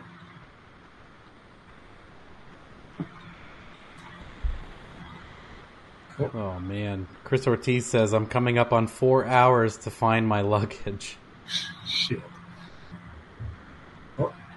Ah, we got someone donating money here. Is it normal for a drive-by-wire five three sloppy stage two to smell like raw fuel, even at idle if the wideband? Yeah, I mean, uh, injector phasing would probably fix a lot of that. If it's a pump gas car and it has no cats, it's just going to stink. It's I think that's gonna... the hardest thing people have to understand that like if you don't have a cat it's gonna smell terrible. There is still fuel in the exhaust. That's what your O two is measuring, right? Like you're still gonna have that smell, and the less efficient your engine is, the worse it's gonna smell. Like it's tough to phase with H P tuners though. Holly yeah. has a stupid calculator in it to do it. It's so easy. Just more Holly banter, how easy they make oh, everything. Alan from Skid Factory's on. Who's that? Alan. Oh, yeah, he just did. I just see that now. Wonder if they have any new episodes. I didn't get to look today. I was rushing around all day, and then Ortiz, like, once an hour is like, They canceled my other flight. They canceled this flight. My luggage is in Philadelphia. Like, I'm like, oh, man. And he's off for a week anyway, so he's... And then we went and got ice cream with my little guy. And then since we're not doing... Sadly, like, uh, we were going to do stuff with Chris tomorrow. So uh, I have people that wanted to get on the dyno, but I only did one morning thing. But now that that's... I was, like, texting a bunch of people, like, do you still want to get on? Because I'm... My son... I'm like that, too. I have a bunch of people pretty much on call. I usually get... They're waiting. I have people waiting, yeah. A bunch yeah. of my friends. Like, I'll I'll schedule one or two randos if I even have time anymore. And then a bunch of my friends are like, I changed everything, or it's dog shit, and then they want to come back and see if it's not dog shit. Yeah. Yeah. Oh, what external fuel pump do you guys... I don't really like externals, but a forty-three oh three is my favorite. Yeah, for like something that's drive, like you're going to drive a lot of forty-seven oh three or forty-three oh three. I just bought a forty-seven oh three for the Chevette. But is that a bigger one? That's the bigger one without the cooling. Like it's just like almost like a mechanical pump with a motor on it. Oh, it's yeah. Yeah. It doesn't it's, run through the body. No, so it's not cooled. So you're only supposed to run it like half an hour at a time. So that's... I just kind of got tired of the multiple pump thing, so that's what I bought. It's, yeah. it's worth it's good for a little bit more than a forty-three oh three. I've done a bunch of cars with a forty-three oh three that make like ten fifty, eleven hundred through an auto on ethanol. If people yeah. are trying to keep count. On my dyno, they run out at about nine hundred ish. Hmm. Like my dyno's pretty stingy, but. But I kind of like the couple cars that I've had around that kind of ran out of everything all at the same time. They ran out uh, of turbo, they ran out of injector, and they ran out of fuel pump all at the same time. So we kind of just, kind of just did that, gave up all at the same time. Turbo. Oh, nice. Al just said uh, Fairlane upgrades coming this week. nine inch T H three fifty drive-by-wire, uh, Elite twenty-five hundred, no Hollies. Well, you guys are in Australia. I'm sure it would be different for us if we were there too. Yeah, I'd be like, I have an Elite fifteen hundred on, on my all-wheel drive Civic, and I need a phone a friend sometimes because I've been trying to get the time-based boom, uh, time-based boost uh, or timing control off of my two-step working, and I haven't been able to get it to work. I wanted to lock ten degrees out of it. I haven't been able. I'm going to have to send something into Holly in the new year once I get it running again, because I really would like that to... I think that was the main reason I bought it over having the Platinum that I had in the car. But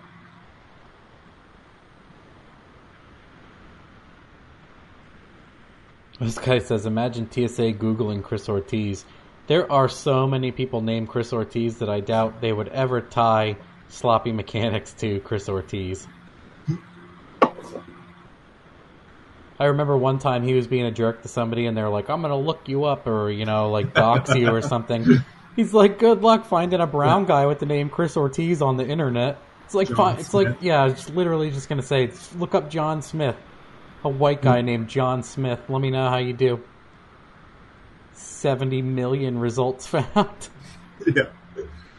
four hundred eighty thousand results on criminal records for John Smith in your town. So are external self-priming, or they all have to be gravity-fed?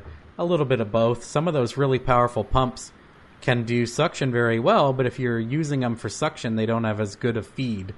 And the easier you feed those... A lot of those, like MagnaFuel says, like, give the thing an inch and a half feed. Because it'll, yeah. it'll pump better, too. Yeah. It just needs all... Once it's primed, it just needs everything it can get, right? So... Challenger R T stock quarter mile starting to smell like puke after a run. Probably the cats. Just, I love that when someone oh, floors yeah. it up a hill in front of me in a stock car, and I'm like, oh, yeah. "Woo, cat catalytic converters." Aren't those new? Those new ones are all wideband in those new Dodges, anyway. So I don't know. A lot of the new cars, yeah, yeah, pretty cool. And my Subaru friend makes fun of me. He's like, we've had wideband since like oh one. I'm like, yeah, heck yeah, guys get problems Honda's since eighty-eight. Like yeah, I noticed that too, where people are like, buy the the Honda Pilot is a cheaper four point nine. Yeah, like I have a, on my dyno, I have a Ballinger A F R five hundred yep. wideband, and that's the same one I use the O two is the sensor is the same one I use on to trick the Holly on my car, and it's like ninety-nine bucks. It's like a two thousand five Honda Odyssey, and it works great. Like, especially when you know you're going to probably kill them if somebody chucks a rod or something like that, versus a lab grade N T K or something yeah. that's three or four hundred dollars. Like, they're not that much of a difference. Yeah, similar. I forget what I was going to say. Something I had to add to that. I can't remember. Uh, this guy says Dario has private parking at his junkyard. Well, the Ginger Brief Express is my buddy Tony with the broken Turbo four hundred in the C five, so he's been dying for attention. So he says highest horsepower ever on Dario Dino, which was his, which was like twelve hundred something. Huh. He he knocked the strap off of a uh, off of a B R seven on a turbo car. So wow, never done that. Good job. Yeah. What do I think about the new Z oh six motor? I think it's cool as hell. It's a shame you can't tune those cars. Maybe one day. Yeah. I follow I, uh, what's his name from Fuel Tech. Anderson. Anderson. Yeah. I want to have him on. Seems like a really smart guy. Oh yeah, yeah, he's definitely sharp. And uh, yeah. I mean, I know what they're doing is they're just using like a very high grade M A F translator, right? They're just yeah. taking stuff and then translating it. And uh, yeah, it's amazing what they're doing. They're definitely the best right now because they're transmit. You, did you watch the video where he runs an eight ninety? I haven't watched it yet. It's doing this thing in high gear. It's like rear, rear, rear, and I'm like, man, what is that? What is? My brain wants to know what that sound is. It does. It does really good. It actually wheelies in first. It launches great, and it hits the shift so hard. He's like flying in his seat. But then that last shift and that last gear hold, it is struggling. Something is struggling for sure. And I want to yeah. be like, what is that? Yeah, oh. I kind of I kind of figured they were piggybacking it or something off of. They probably just have the coils and whatever, the injectors. Something, yeah. yeah, something. Oh, people keep. Yeah, I have reached out to Brent and Anderson at Fuel Tech and Nelson from Nelson Race Engines. Uh, I've reached out to uh, a bunch of people like that. Like Cletus, he was actually able to make it the one day, broke his trans, was like an hour or two late to the show. And then he was so beat from like dealing with that all day. I felt bad, that, but he like wanted to commit. So I, I admire him for that. But he was like, we were like an hour in and he's like, I'm going to go have some cookies. I'm like, get out of here, dude. Go to bed. Yeah, I watched, I, wa- I caught that one.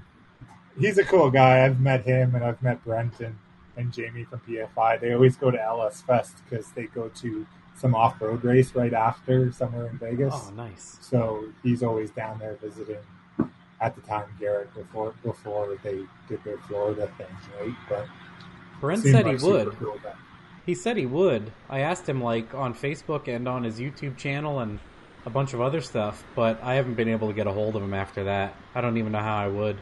I tried yeah, messaging just, him. I think he's all over the place now. They're trying to live in Florida and stuff. Of course, yeah. I don't blame them. Yeah, no right? kidding. Everybody. It's like the YouTube hotspot mecca of racing. Why the hell not? Everybody moved so, to Bradenton. Well, where else are you going to get content? Like, if you're a dedicated YouTuber, where else are you going to get content? And then, uh, round, you know, right? all the other states and stuff are just trash canning people on... Uh, like uh, restrictions and then yeah. car stuff and everything. They're just getting shit on in all directions. Yeah.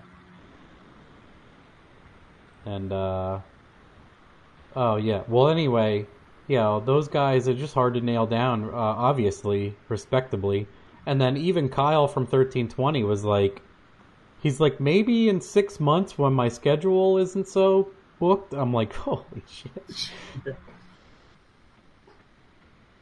You gotta hit them up on like two days after like Christmas or something. It probably was like, yeah, and then I'm like, I don't want to. I don't. I'm not really crawling up their asses. So I felt no. bad. I was no. Uh, Tom Nelson always emails me back when I email him funny stuff or I talk to him on Instagram. And then uh, for a while there, he wouldn't get back to me. And then he made that post about losing his brother, and I'm like, what a jerk I am. So I'm like, I don't ever want to ask him for a radio show ever again. I feel like, you know. Oh, what's a good I A T to pull on pump? I mean, I guess it. I would say it depends on the delta, but yeah, around two hundred you want to start pulling. But that's not even a good estimate in my opinion, because Cameron's car would slow down significantly when we started yanking at one seventy-five, and we yeah. eventually zeroed that bitch, and it went faster and faster with like two hundred forty degree inlet temps. So, well, and also it's your A F Rs too, right? Like if you're using the fuel, if you're running the thing in the tens, you're going to use the fuel to help cool the charge anyways. Yeah, it's, it's all of the above. You might even want to do an air fuel offset, that if it starts to get hot, to just change the commanded air fuel. Yeah. And then... yeah, and I bet you it would help. I run my shit pretty fat, like probably like high tens, low elevens on my car, because my I A Ts suck too, but I've never really, I haven't got enough hits on the car to say that it's beneficial to pull t- timing or not. I got a, I got a safety net over one hundred eighty degrees, I think, but other than that, I just let it eat. Well, we did on his also a few times, was we're spraying dry to keep the actual inlet down. And then we were so far into the turbine that spraying dry would slow it down. Yeah. Lowering boost went faster with spray. And then, you know, vice versa, right at that limit. Yeah. And inlet temps didn't seem to matter at all. We changed everything but inlet temps at that point. And actually, we did a pre... We did a post, like, right after the turbo. So turbo outlet temperature... and that is obnoxiously high. So the intercooler is working fantastic. The delta is really good because yeah. on the few passes at the eighth mile, it was pegging the sensor at like three hundred degrees, three oh two. Yeah. I think people don't understand actually how hot the air is that comes out of the turbo. Until they melt one of those couplers, it turns into bubble gum. Yeah. Like people, like we, we dabble. My, my friend Tomo is really good with the math side of tuning. And he figured, like, back in the day when, like, the drag radial stuff was getting big, when guys were running seventy pounds of boost on a big block with twin eighty-eights, like, the outlet temp was seven hundred degrees, right? Like, like, like because you, it's all math, right? Like, some guys are better at the math part of it, and my friend Toma is just amazing at it. They have an E G T like, probe for an I A T sensor? Yeah, and that's, like, that's what they were doing, right, before any of this fancy stuff. But what are you going to do with that, right? Like, you're just using the methanol to cool everything anyway, so you're just fire hosing it in there. F M U.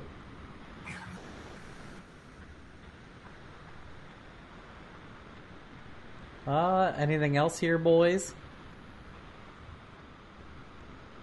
Melting the aluminum intake tube for my A Ts. Well, that they probably had significant intake structure on those cars. Oh, yeah. yeah.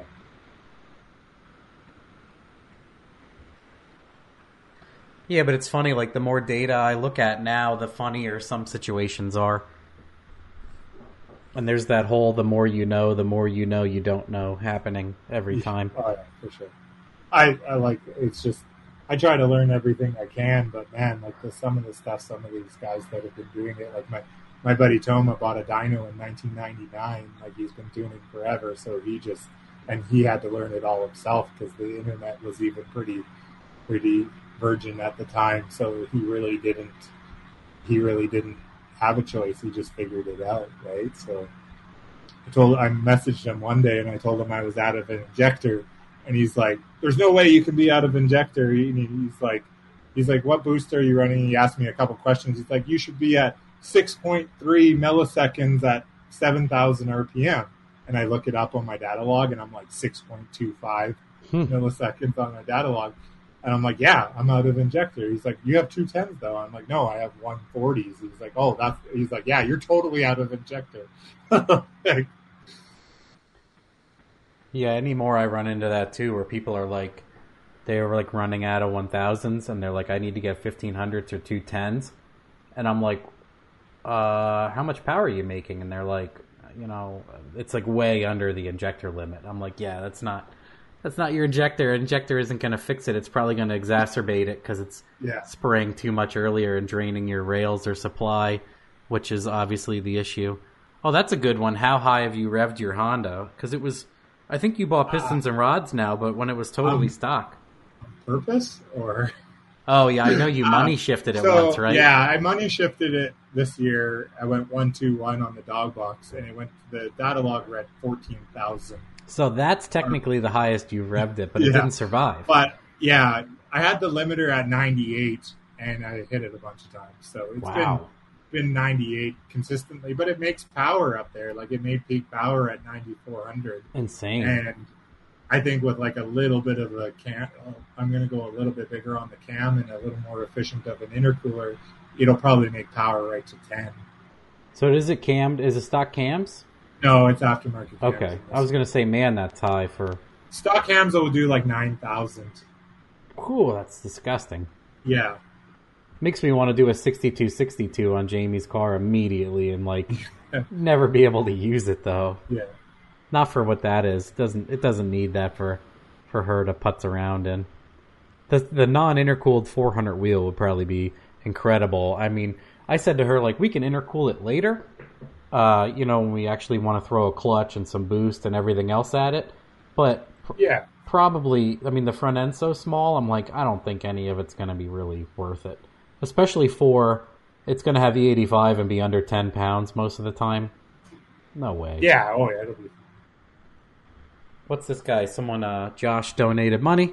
He says, I pulled an S four seventy-five off my four point eight and replaced it with an eighty-eight one oh three, but only made three pounds on the trans brake. I'd like eight or so. What could I do?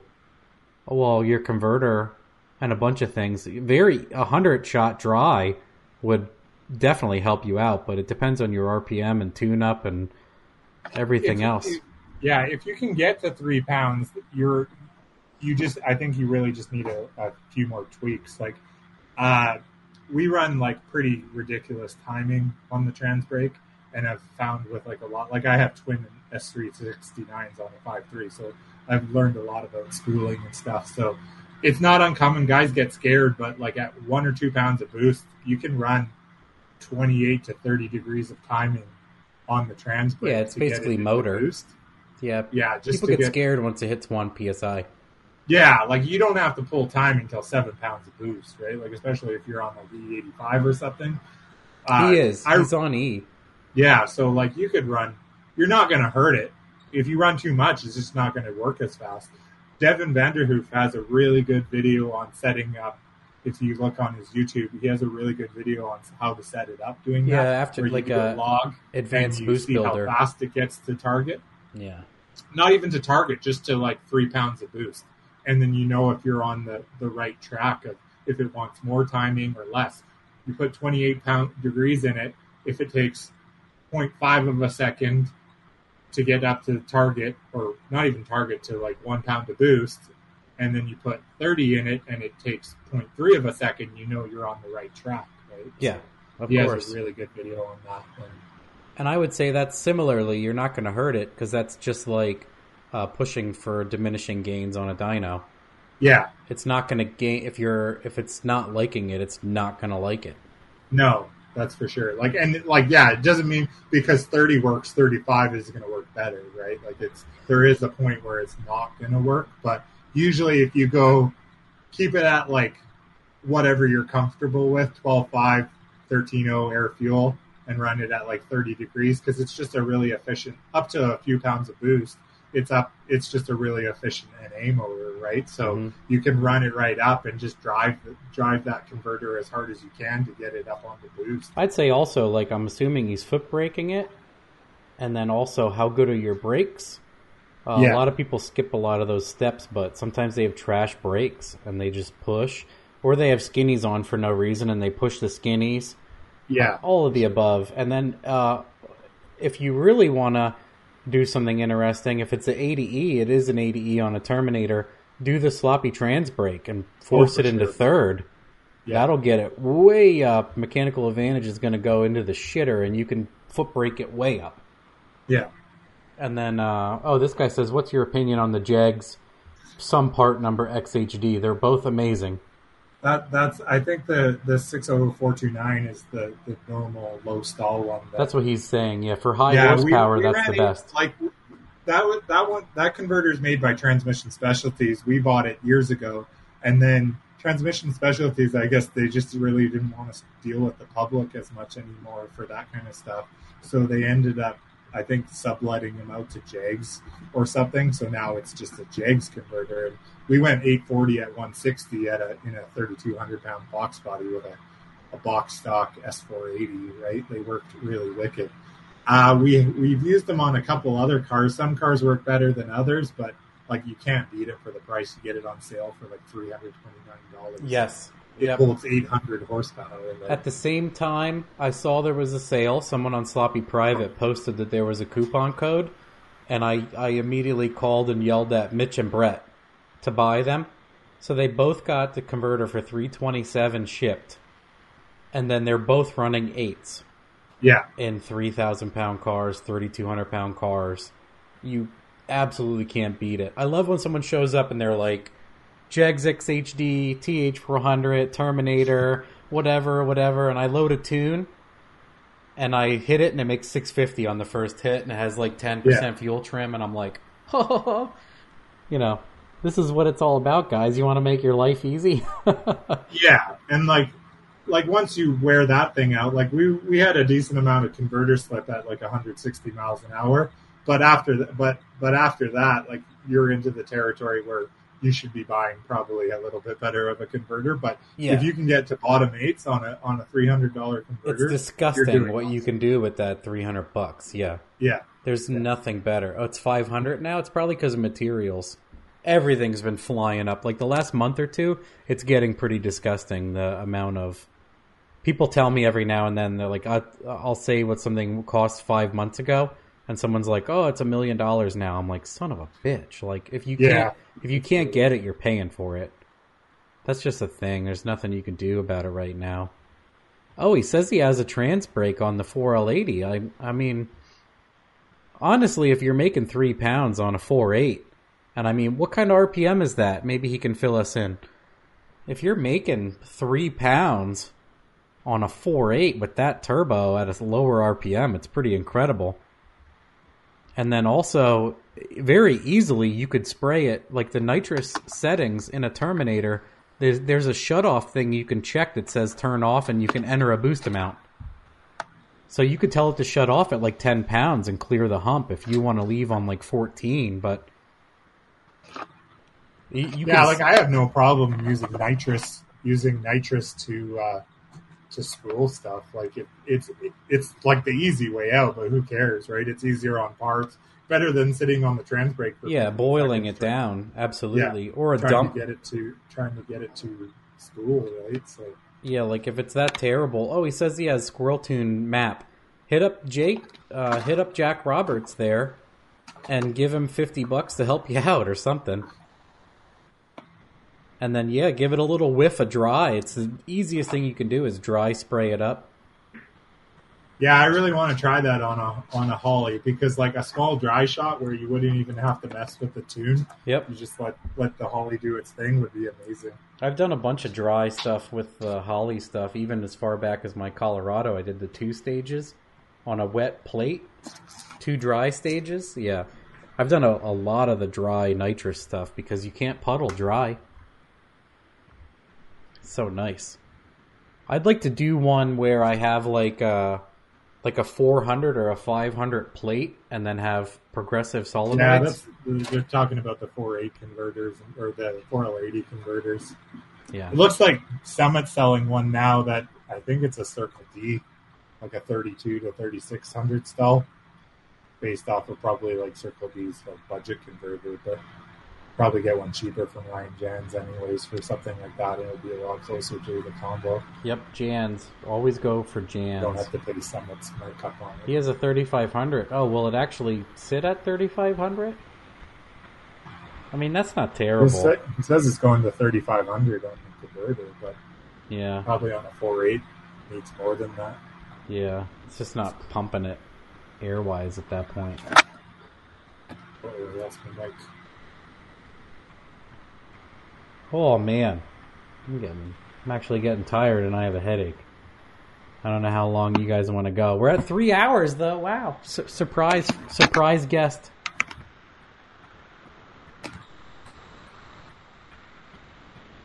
Mysterio is the Malibu still alive?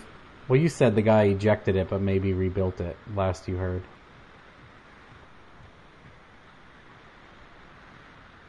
You okay over there? Did he break his headset? Did you break your headset? Uh-oh. Oh. What was that? What was that? Let me let me see if he's online still. He just ousted.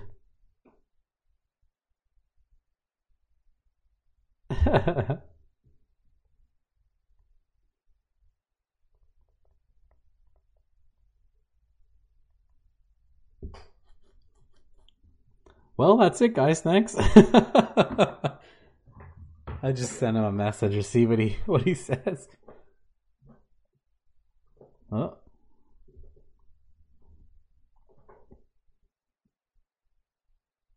Oh, he lost connection? Oh, interesting. Maybe his computer lack, locked up or something, because he... We had him till he hung up. Yeah, he couldn't... His microphone wasn't working. So he's probably grabbing another. I think that's what he means. The connection for the mic wasn't working. Because he had the interwebs. Oh, I was probably too busy talking. Yeah, or if...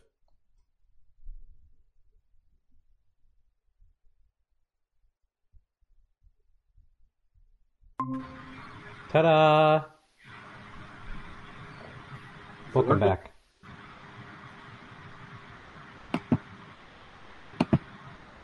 You there?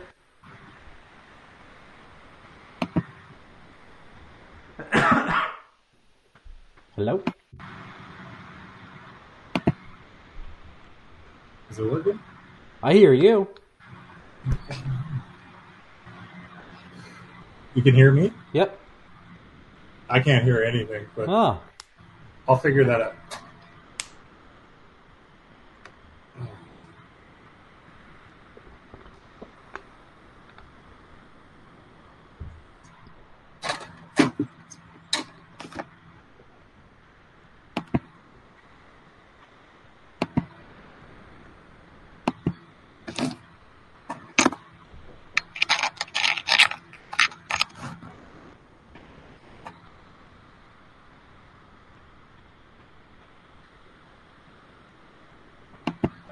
I don't know if it's working. I hear you. I can't hear you. Hmm.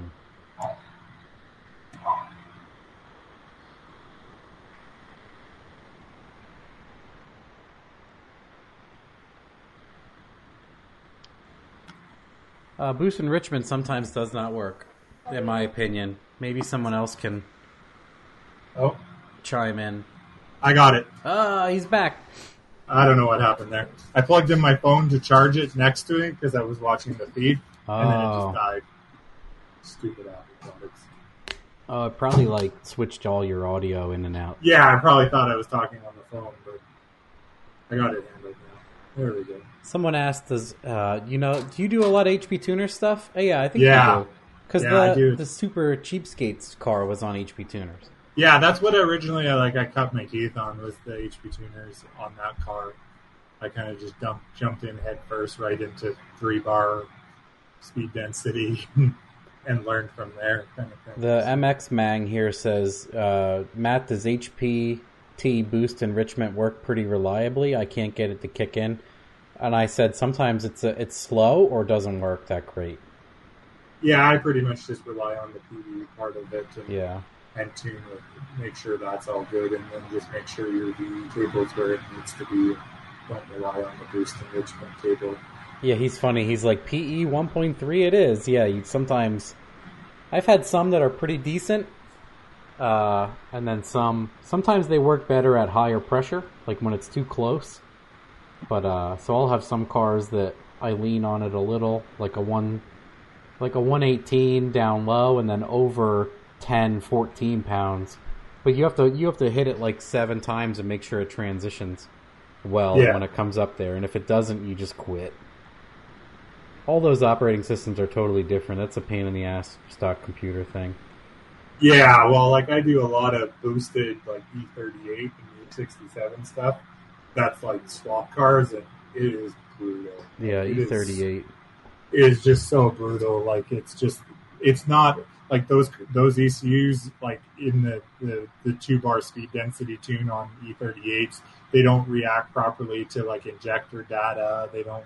Like they're just brutal. Like and like people complain about all kinds of stuff that, that they don't do what they or like the throttle shutting and freaking out because the T A C module inside the computer doesn't like boost because it's pushing the throttle blade closed as soon as you lift and it goes into limp mode and it's just like man, put a fucking ollie on this thing. Especially with the integration, yeah. Like it's just. Uh...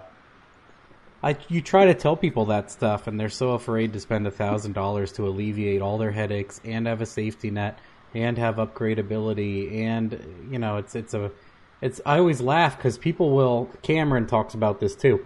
People will spend ten thousand dollars on a short block, blink of an eye, from a guy they don't know, and it's probably going to have oil pressure issues. But they won't spend more than one thousand dollars on a tranny, and they won't spend one thousand dollars on a Holley Terminator. Yeah.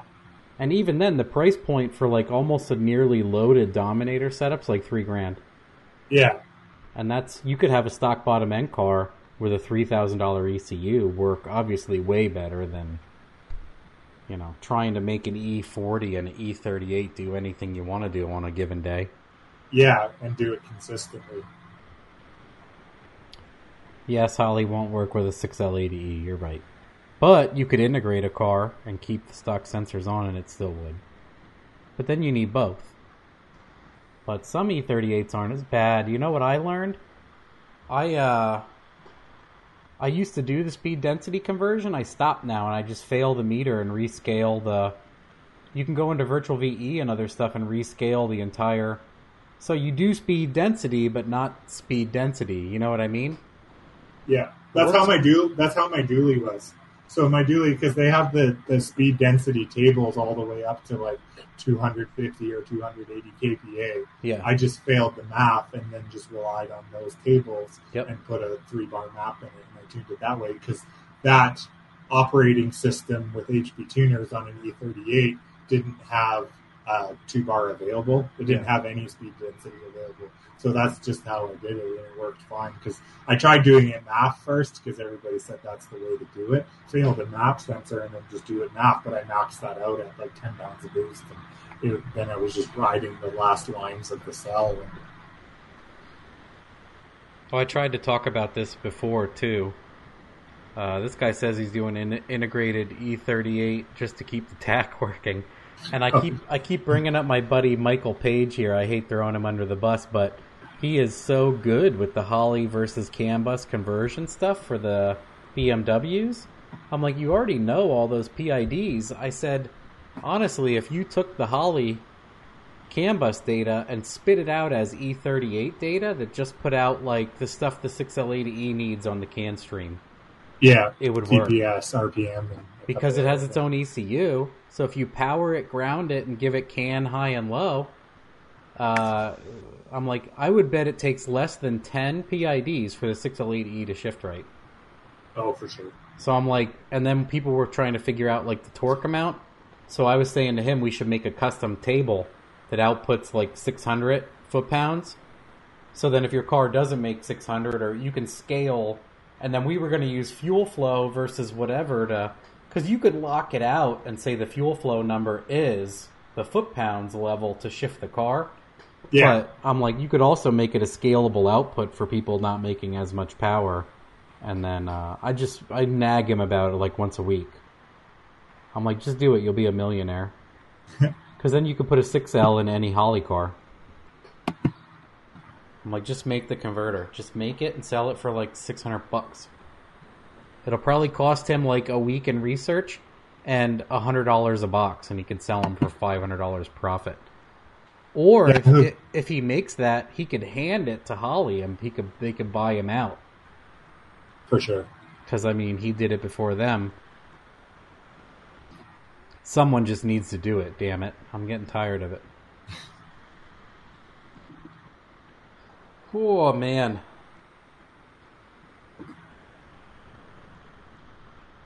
Ugh. I'm getting a nice wicked headache here. Are we are we good, everybody? I'm going to quit early this time. I'm bitching out. I don't know why, but it's coming in. All right, well, anybody else have any closing questions?